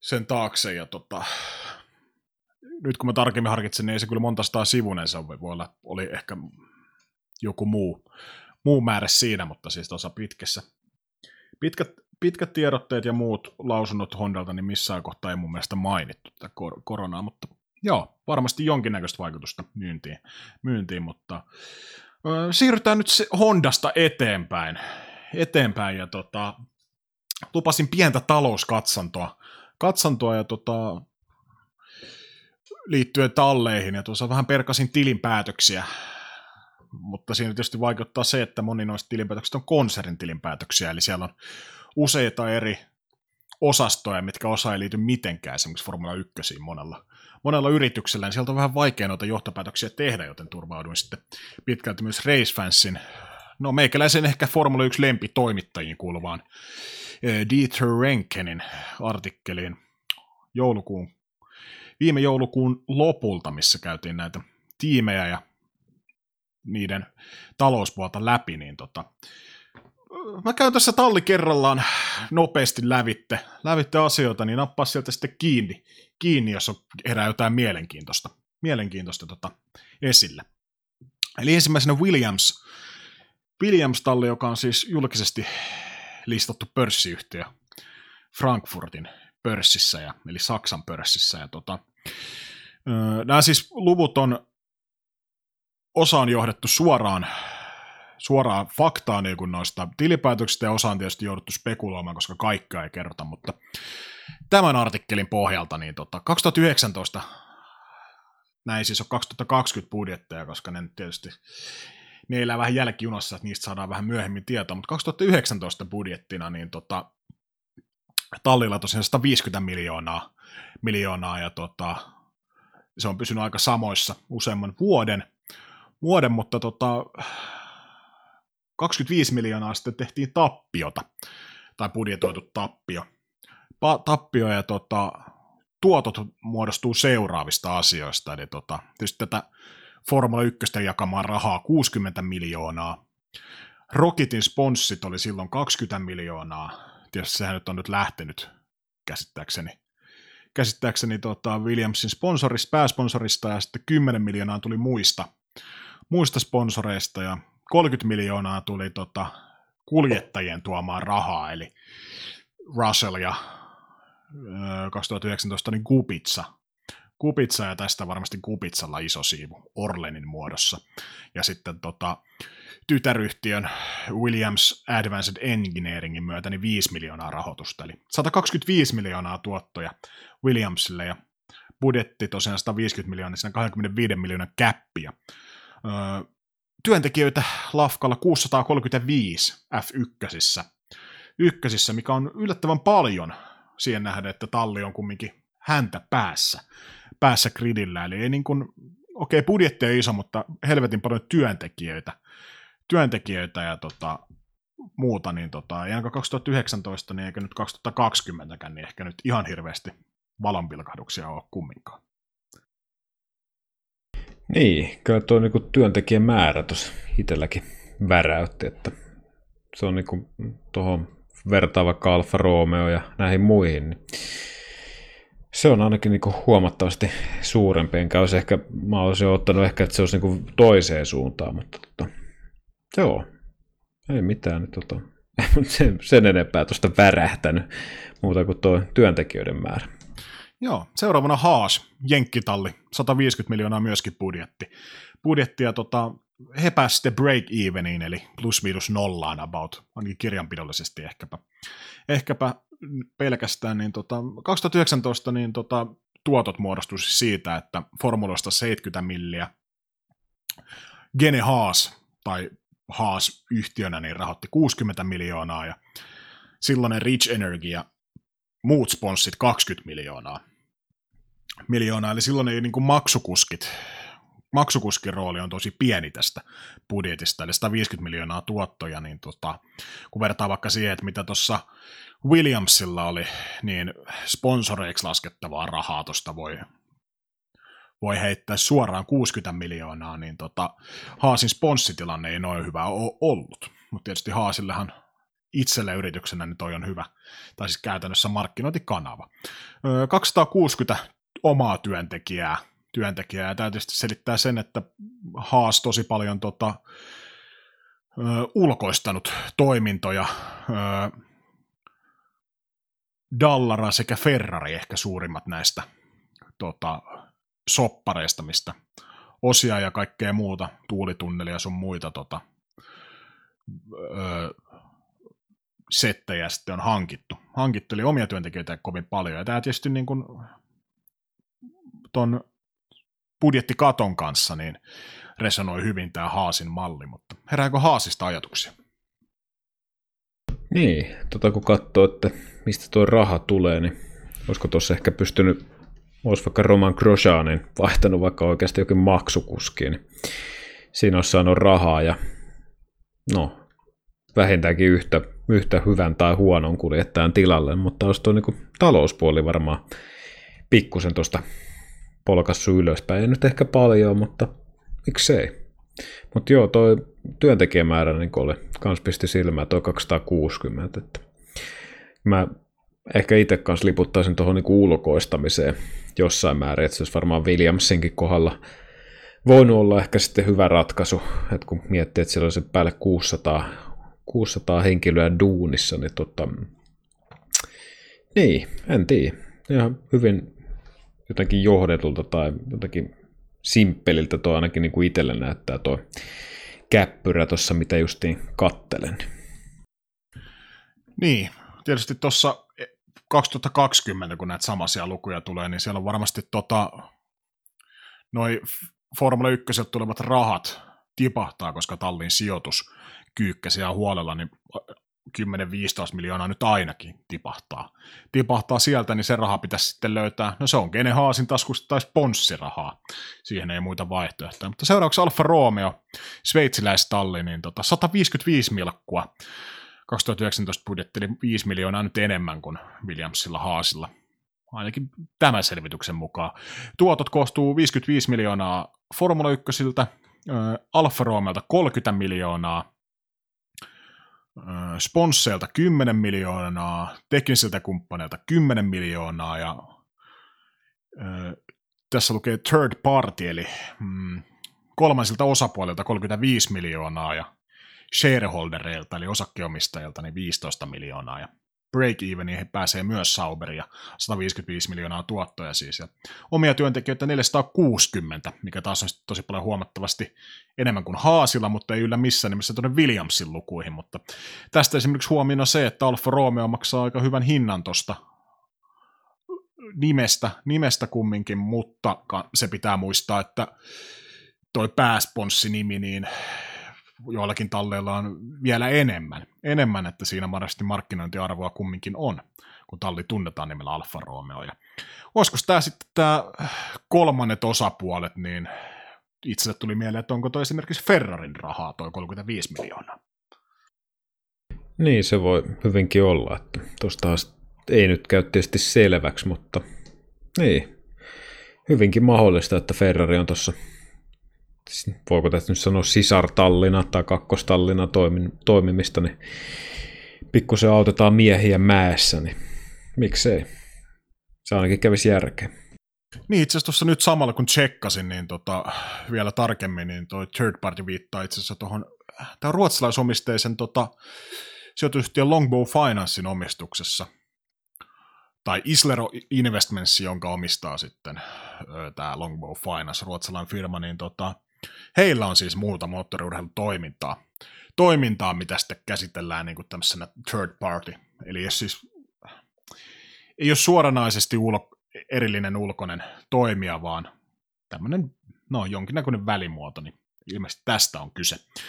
Kyse, mutta tota, niin, Alfa Romeo nimi nyt tässä Sauberitallissa niin ainakin 21 vuoden loppuun asti olisi tarkoitus, tarkoitus pitää ja tota, silloin esimerkiksi isoja sponsseja on saatu kairattua ainakin Kimin tulon myötä, niin mitä on huomattu, niin tota, Shelly, Siaro, Singaha, Richard Mille ja tota, ne nyt ainakin ensimmäisenä tulee mieleen, mutta tietysti toi Sveitsi, sveitsiläistalli, niin siinä tietysti asettaa jonkinnäköisiä haasteita taloudellisesti siihen nähden, että öö, kyse siellä on oma tota, valuutta sekä sitten, sen nyt varmasti kaikki tiedetään, että Sveitsissä palkat niin on tota, suhteellisen korkeita.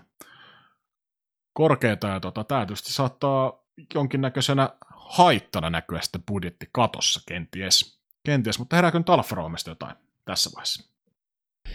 Niin, tuohon nyt ehkä vielä kun mainitsit nuo palkat ja tuossa tota, Sveitsi-homman, niin tuossa oli Frederick Vasseurin toi Beyond the Grid podcast-jakso muutama viikko sitten.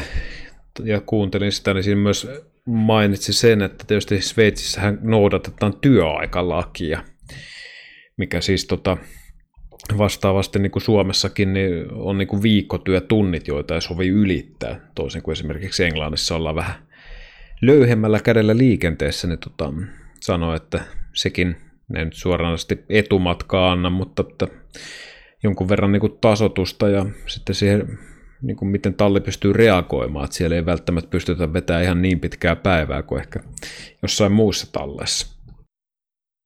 Niin, se lukema oli muistaakseni 40 ja 50 tunnin väliltä. Väliltä muistan tuon jakson itsekin. Mutta tota, sitten Racing Pointtiin 2019 budjetti 155 milkkua. Break-eveniin pääsee myös, myös ja tota, Formula 1 rahaa 60 miljoonaa pääsponsoreilta, BVTltä ja Sportpesalta. Tai no sponsoreilta, mutta pääosa näistä tulee siis BVTltä ja Sportpesalta 45 milkkua.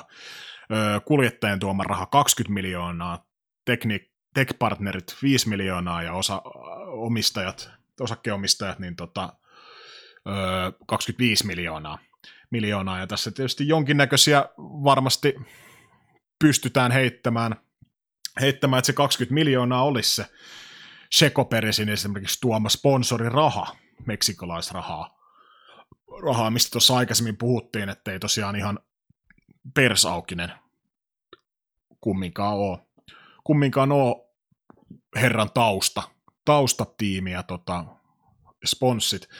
Sponssit, eli esimerkiksi tuo parikymmentä milliä, jos pystyisi sinne Haasille tuomaan, niin se aika hyvin kattaisi sen käpin, mitä toi niin kuin kaudella 2020 esimerkiksi oletettavasti, niin tallin tuloissa on, on tullut siitä, että toi Formula 1-raha tippu. tippu. Miltä se kuulostaa?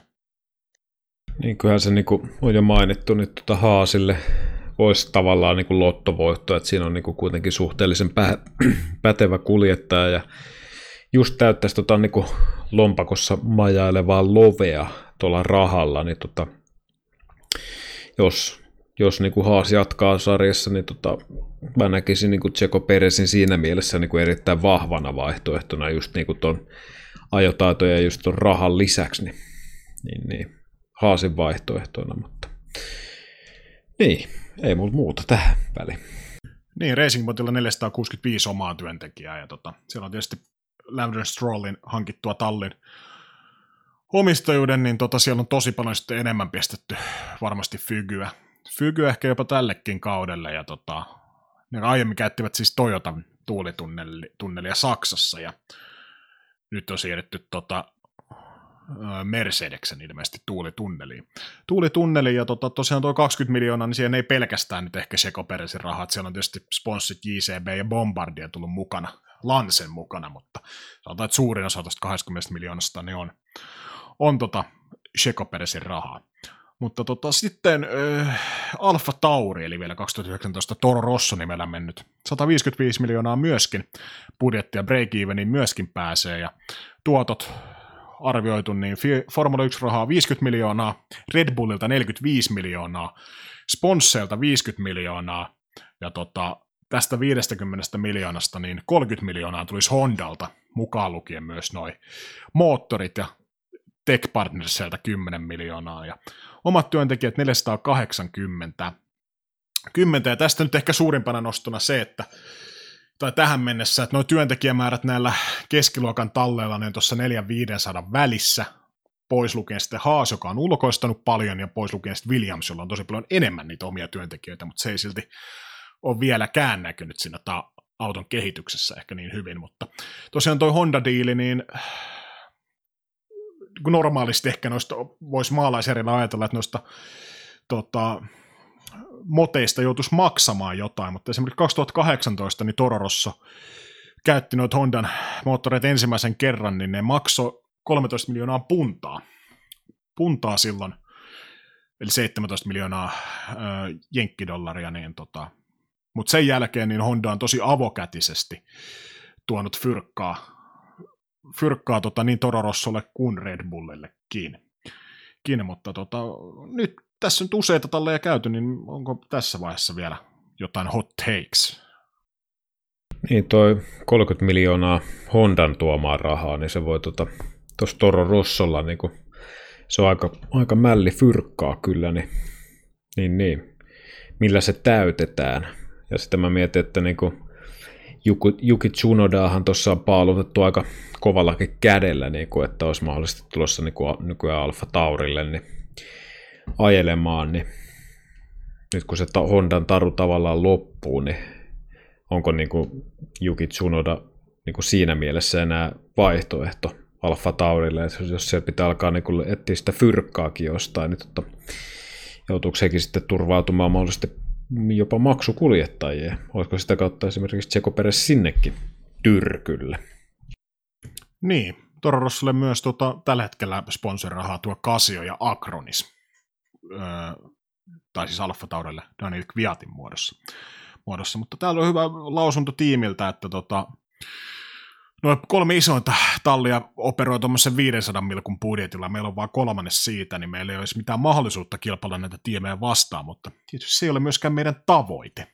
Eli mun mielestä hyvin rehellisesti se tuotu esille, ja tietysti nyt on Red Bullin vahva sisältalli, niin tota, se on aika selvää, että ehkä tavoite on kilpailla tuolla top kolmosessa, vaan sitten on muita, muita pyrkimyksiä tuolla tallilla.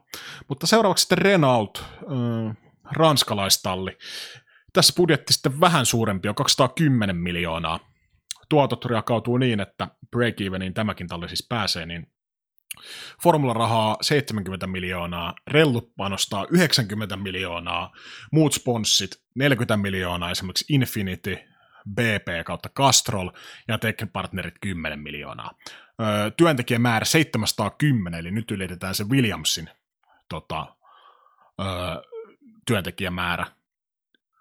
Määrä ja tota, tosta kun ottaa tuon moottoripuolen pois, eli mo- moottoripuolella on arvioitu noin 230 työntekijää olevan, eli se on yli paristaa henkilöä, ainakin rellulla. Rellulla niin tota, kyllä älytön työntekijämäärä, mutta jos ei tietysti olisi tota, itse moottorin valmistaja, niin se olisi sitten sama about työntekijämäärä kuin noilla aikaisemmilla talleilla, mutta tietysti tuosta nähdään myös sitä, niin kuin, että kuinka iso homma se on niin kuin rahallisesti se moottorin valmistaminen Formula 1. Joo, tuosta Renaultsta niin eka maistian, että nyt niin kuin jotenkin hypättiin vähän isompaa kerhoa. Tietysti tuo budjetti, mikä tuossa niin viime kauden data, dataa, kun tässä niin kuin verrataan, niin polkaisee vähän ylöspäin. Kyllä niin kuin huomaa, että Rellukin on niin kuin ihan isolla kädellä tuohon heittää tota seteliä soppaa, mutta tota, niin, se on niin kuin tuossa moneen kertaa pyöritelty, että mikä se Renault intoista on jatkaa tuota hommaa, että jos tuo niin viime vuonnakin on 90 miltsiä ollut, niin kovalla panostuksella on Renaultkin liikenteessä.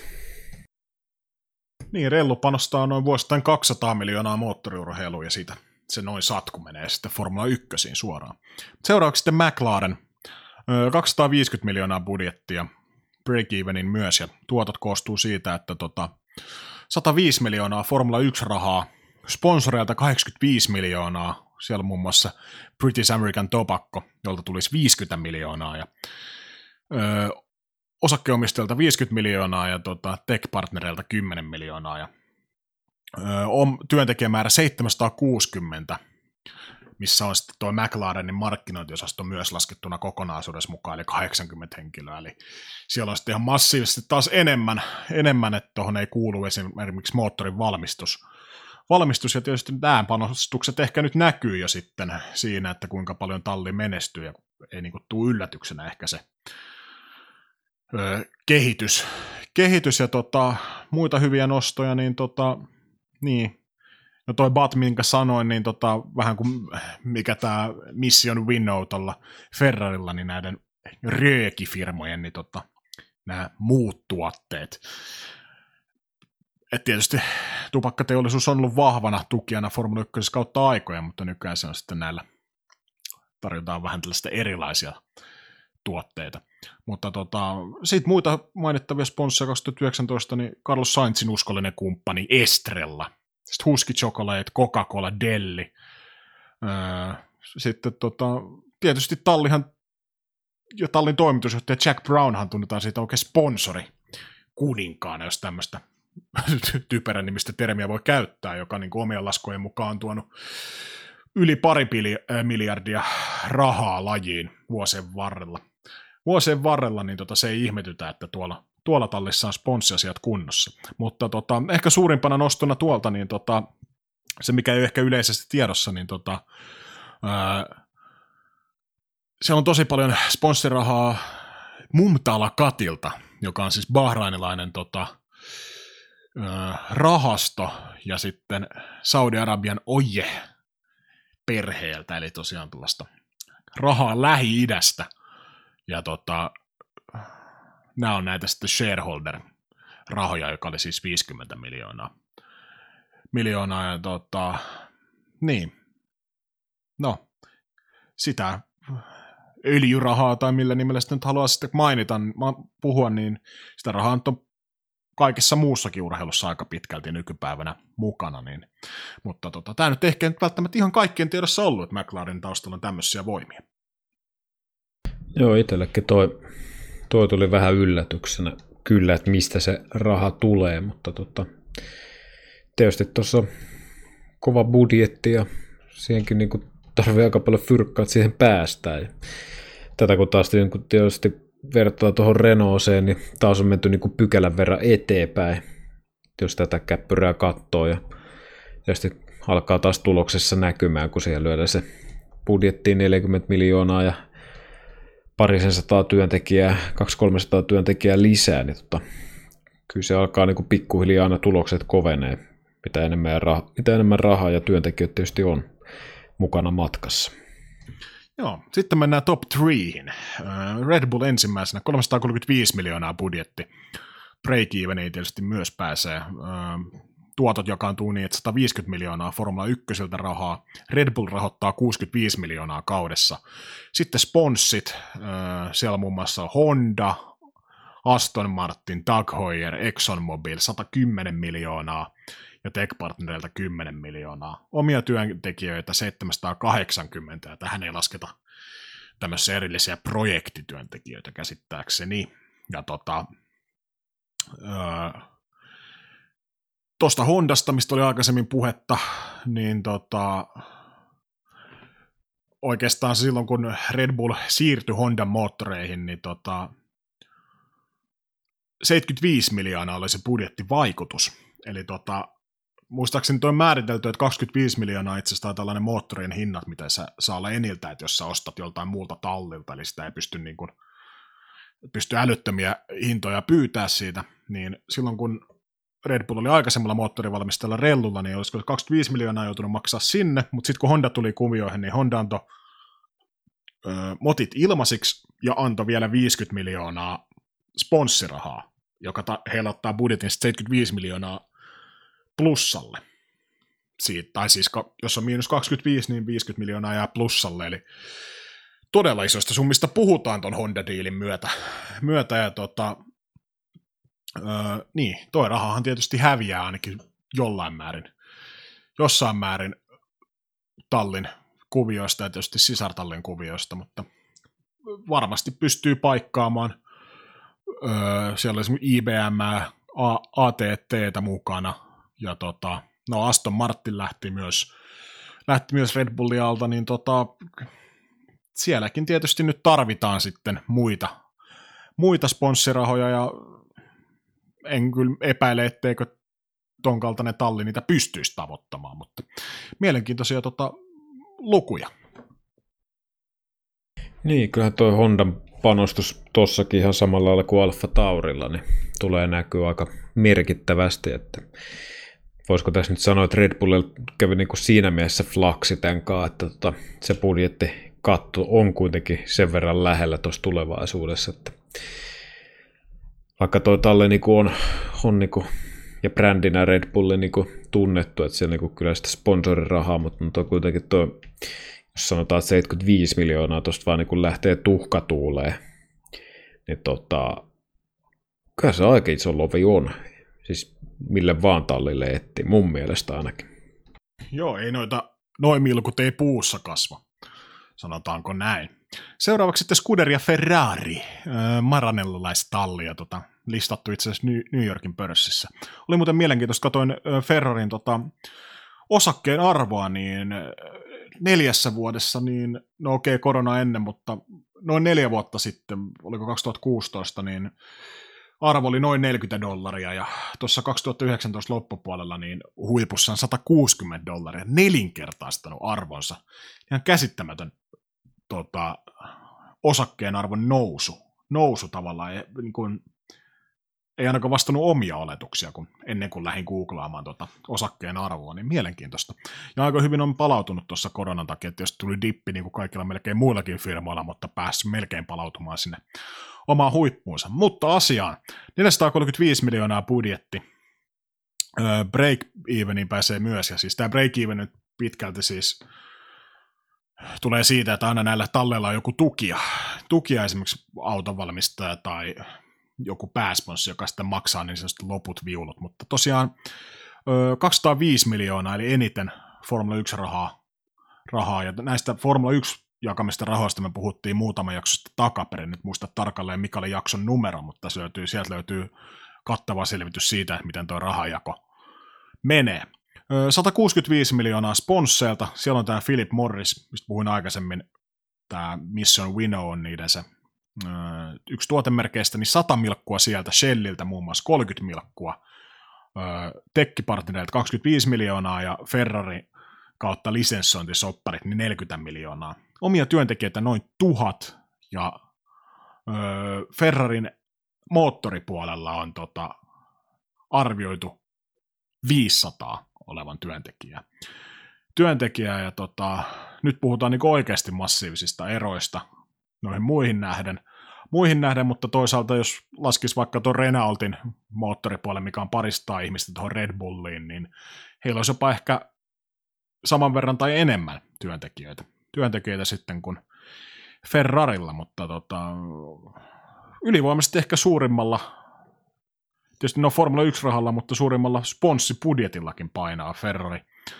Ferrari ja tota, isoja sponsseja, no Shelly, UPS, niin kuin Philip Morriksen lisäksi. Ja tota, ää, tietysti noista on nyt ollut vähän debatti, että saako noita Mission Winnow settejä pitää, että ainakin Jenkeissä ollut siitä vähän puintia. puintia. Mun mielestä jossakin kisossa ne oli myös bännätty viime kaudella. Ja tota, tota, tota.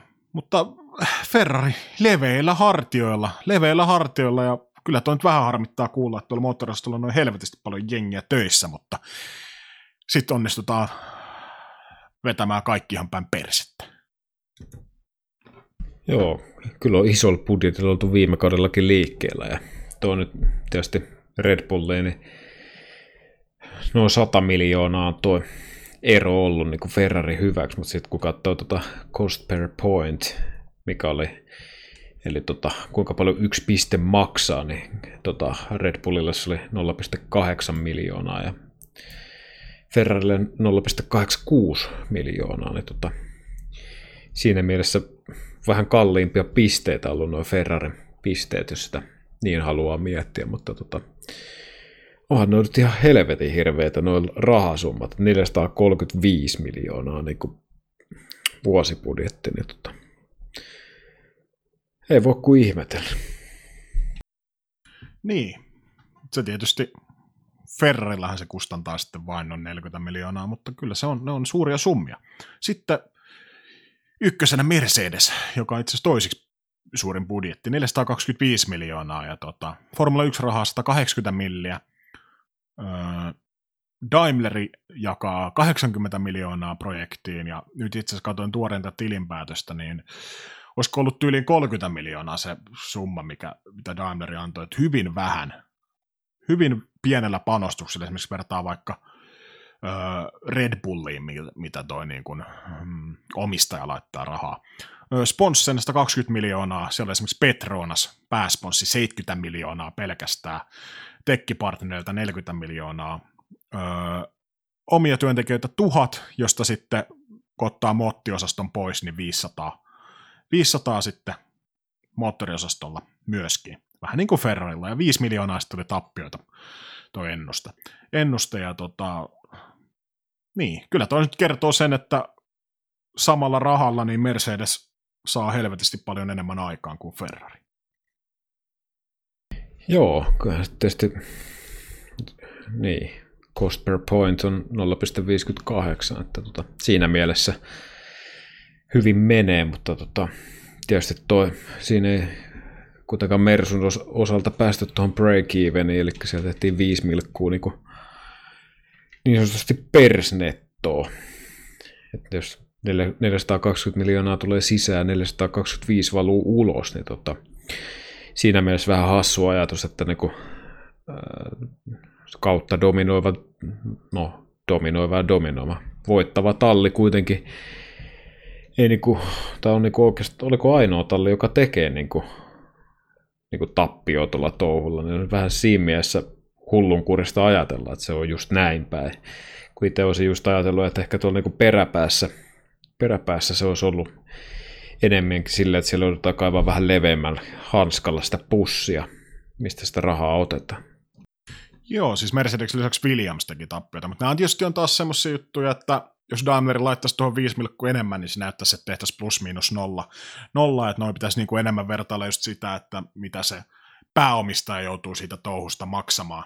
maksamaan ja tota, siellä on joitain talleja, joilla ei sitten tyyli niin kuin ollenkaan joudu pääomistaja maksamaan. Päästään silti plus miinus nollaa.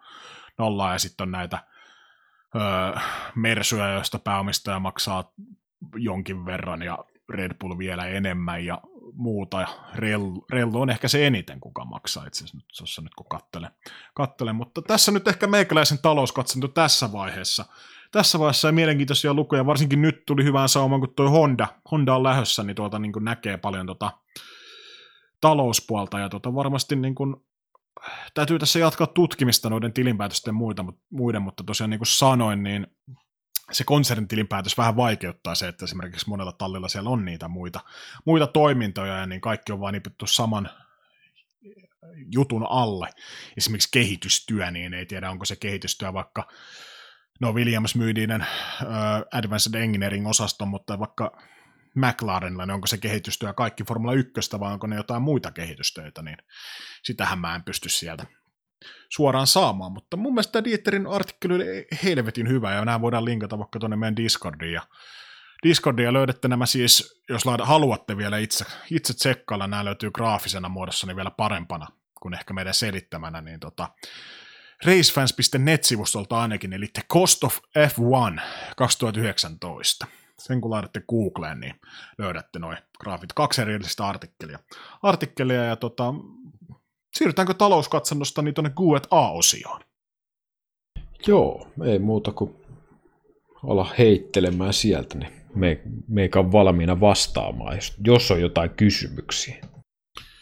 Joo, tota, nyt kun ollaan näin pitkällä, pitkällä, meillä on sata minuuttia jo täynnä tätäkin jaksoa, niin mennään, mennään lyhyenä tämä loppu, loppu niin tota, tuli Discordissa kysymys, että mitä shikaanikot tekevät työkseen, ei tainnut missään aiemmin mainita, ja tota, nyt varmasti kysyjää ja varmasti jostain toistakin niin kiinnostaa, niin, tota, niin. Meikäläinen opiskelee vielä viidennettä vuotta Jyväskylässä kauppakorkeakoulussa, ja tota, tällä hetkellä siis työkseni opiskelen, mutta aiemmin on muun muassa myyntiä ja asiantuntijatöitä muun muassa tehnyt, tehnyt työkseni ja elantoni niillä, niillä tienannut. Joo, itse olen tota rakennusalalla ja työmaapalveluiden koordinaattoritittelillä taitaa nykyään mennä, mutta tota, työnjohtotehtävissä ja lähinnä tuollaista julkisivuhommaa tai julkisivuhommiin liittyvää koordinointia ainakin tällä vaihe, tällä tietoa ja varmaan tuossa lähitulevaisuudessa siihen ympätään vielä tuo olosuhdehallinta vielä siihen, niin Joo, työjohtojatehtävissä ja alaisia nyt, jos ni, niiksi haluaa kutsua, niin tota, ja vähän laskentatavasta riippuen, niin 10-20, mutta vaihtelevaa työtä rakennusalalla. Joo, ja samalla niin, äh, mikä on Shikanikkojen moottoriurheilun tausta oli? Tätä nyt ei nyt ehkä suoraan kysytty, mutta nyt varmasti hyvä tuoda esille, että millä meriteillä täällä mekin näitä asioita jauhetaan. No meikäläinen voi aloittaa sieltä, että mulla ei mitään merittejä. Motocrossi on joskus junnuna ajanut ja sekin loppu kuin seidää, koska pelotti ihan helvetisti.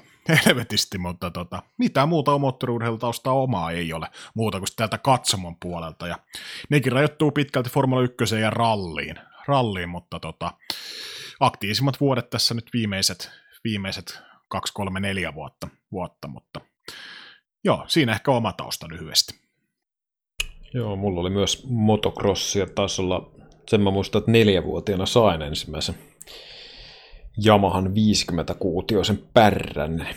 Ja tota, kai se, olisiko 10-vuotiaaksi asti tuli ajettua, saattoi olla vähän pidempää, olisi pidempää, en nyt muista kuinka vanhaksi, mutta tota, karttingia oliko kuusi-vuotiaan taisin saada ensimmäisen auton ja sitä sitten mm, ei sitä nyt kymmentä vuotta ollut, mutta plus viisi vuotta sanotaanko näin, niin tuolla Lahden Pippossa tuli kurvailtua ja oma se moottoriurheilulaji on se Formula 1, mitä muistan niin kuin, no Imola 94 oli se ensimmäinen muistikuva kyllä, kun Senna veti seinään, niin mikä oikein muistamalla muistaa, niin kai sen voi sanoa, että sieltä asti on tullut seurattua ja ehkä tuossa tietysti armeija-aikaa 2007 oli vähän hiljaisempaa toi seuraaminen. Ja ehkä tuossa 2010-luvulla saattoi olla kaus tai kaksi, kun meni, meni vähän ehkä muissa maisemissa toi, mutta tota, joo, formulat on se mun laji ja tietysti muita rallia, tämmöisiä niin ohimennen indikaaria tulee tietysti seurattua ja luettua. Ja moottoriurheilu silleen kiinnostaa kyllä laajalla skaalalla, mutta tota, joo, ehkä siinä ne meikäläisen.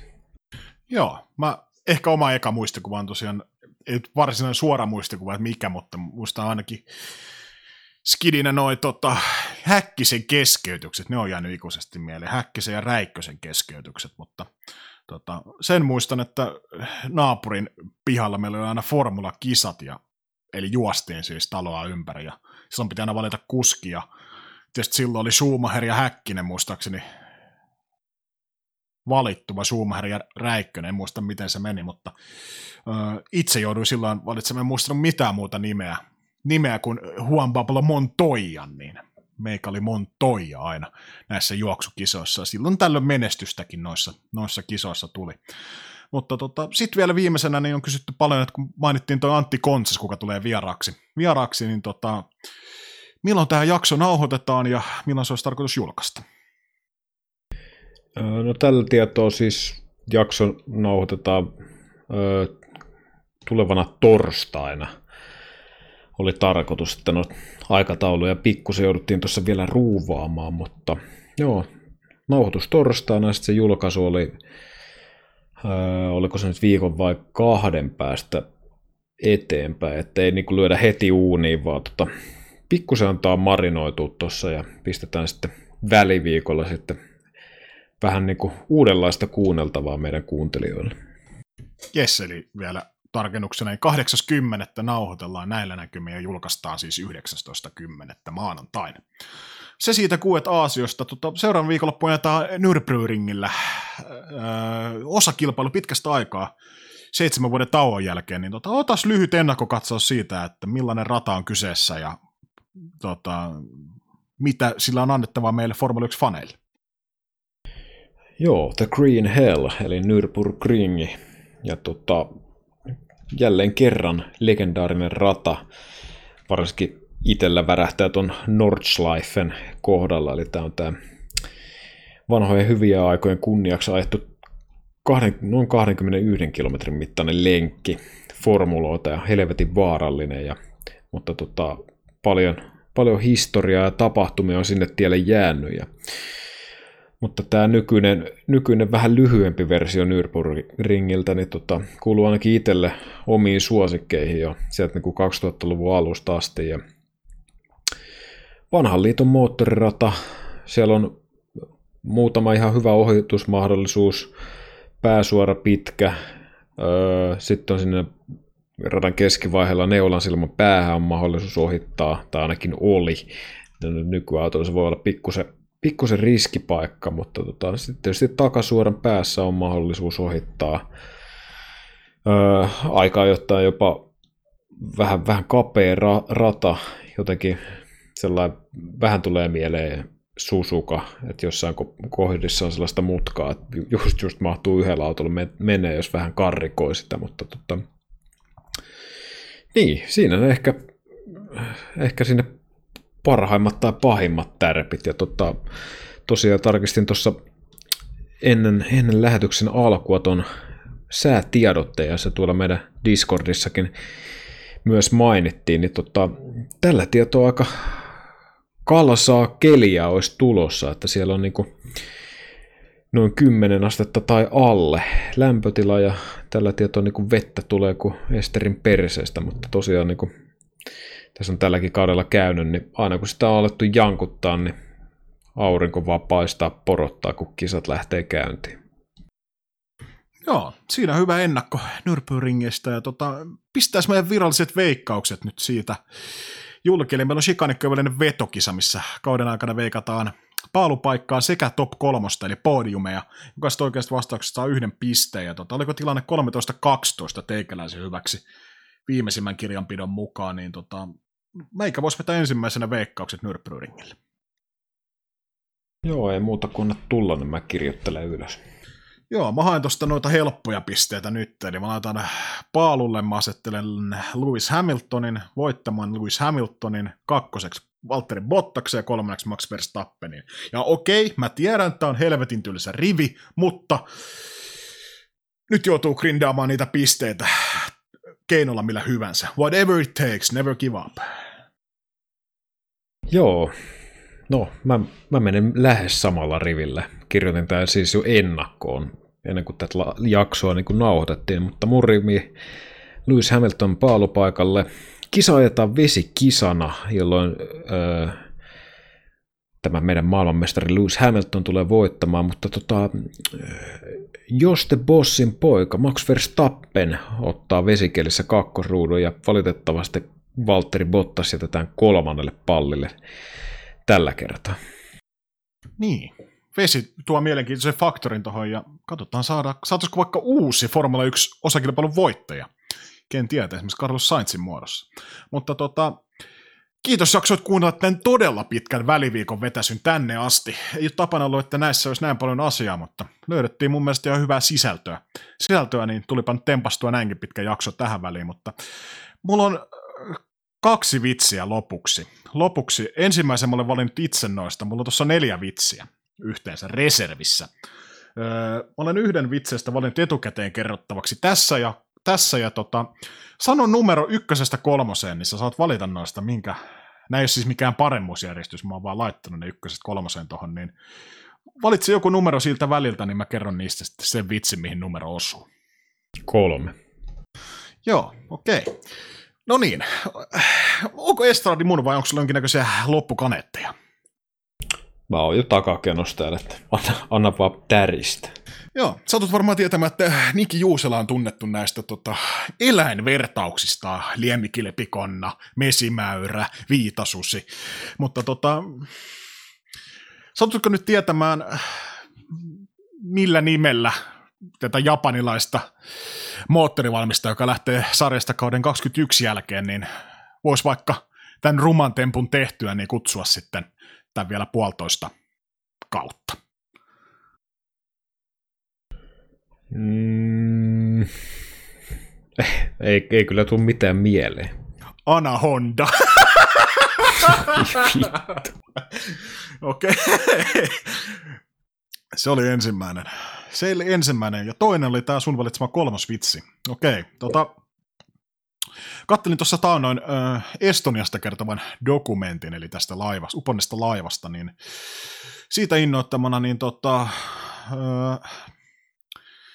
tämmöiset herrasmiehet kuin Roman Grosjean, Kevin Magnus ja Daniel Kviat oli sitten kerran, kerran laivalla ja sat, sattui niin ikävästi, että her, se laiva sitten upposi ja, upposi ja tota, kysymys kuuluukin, niin siis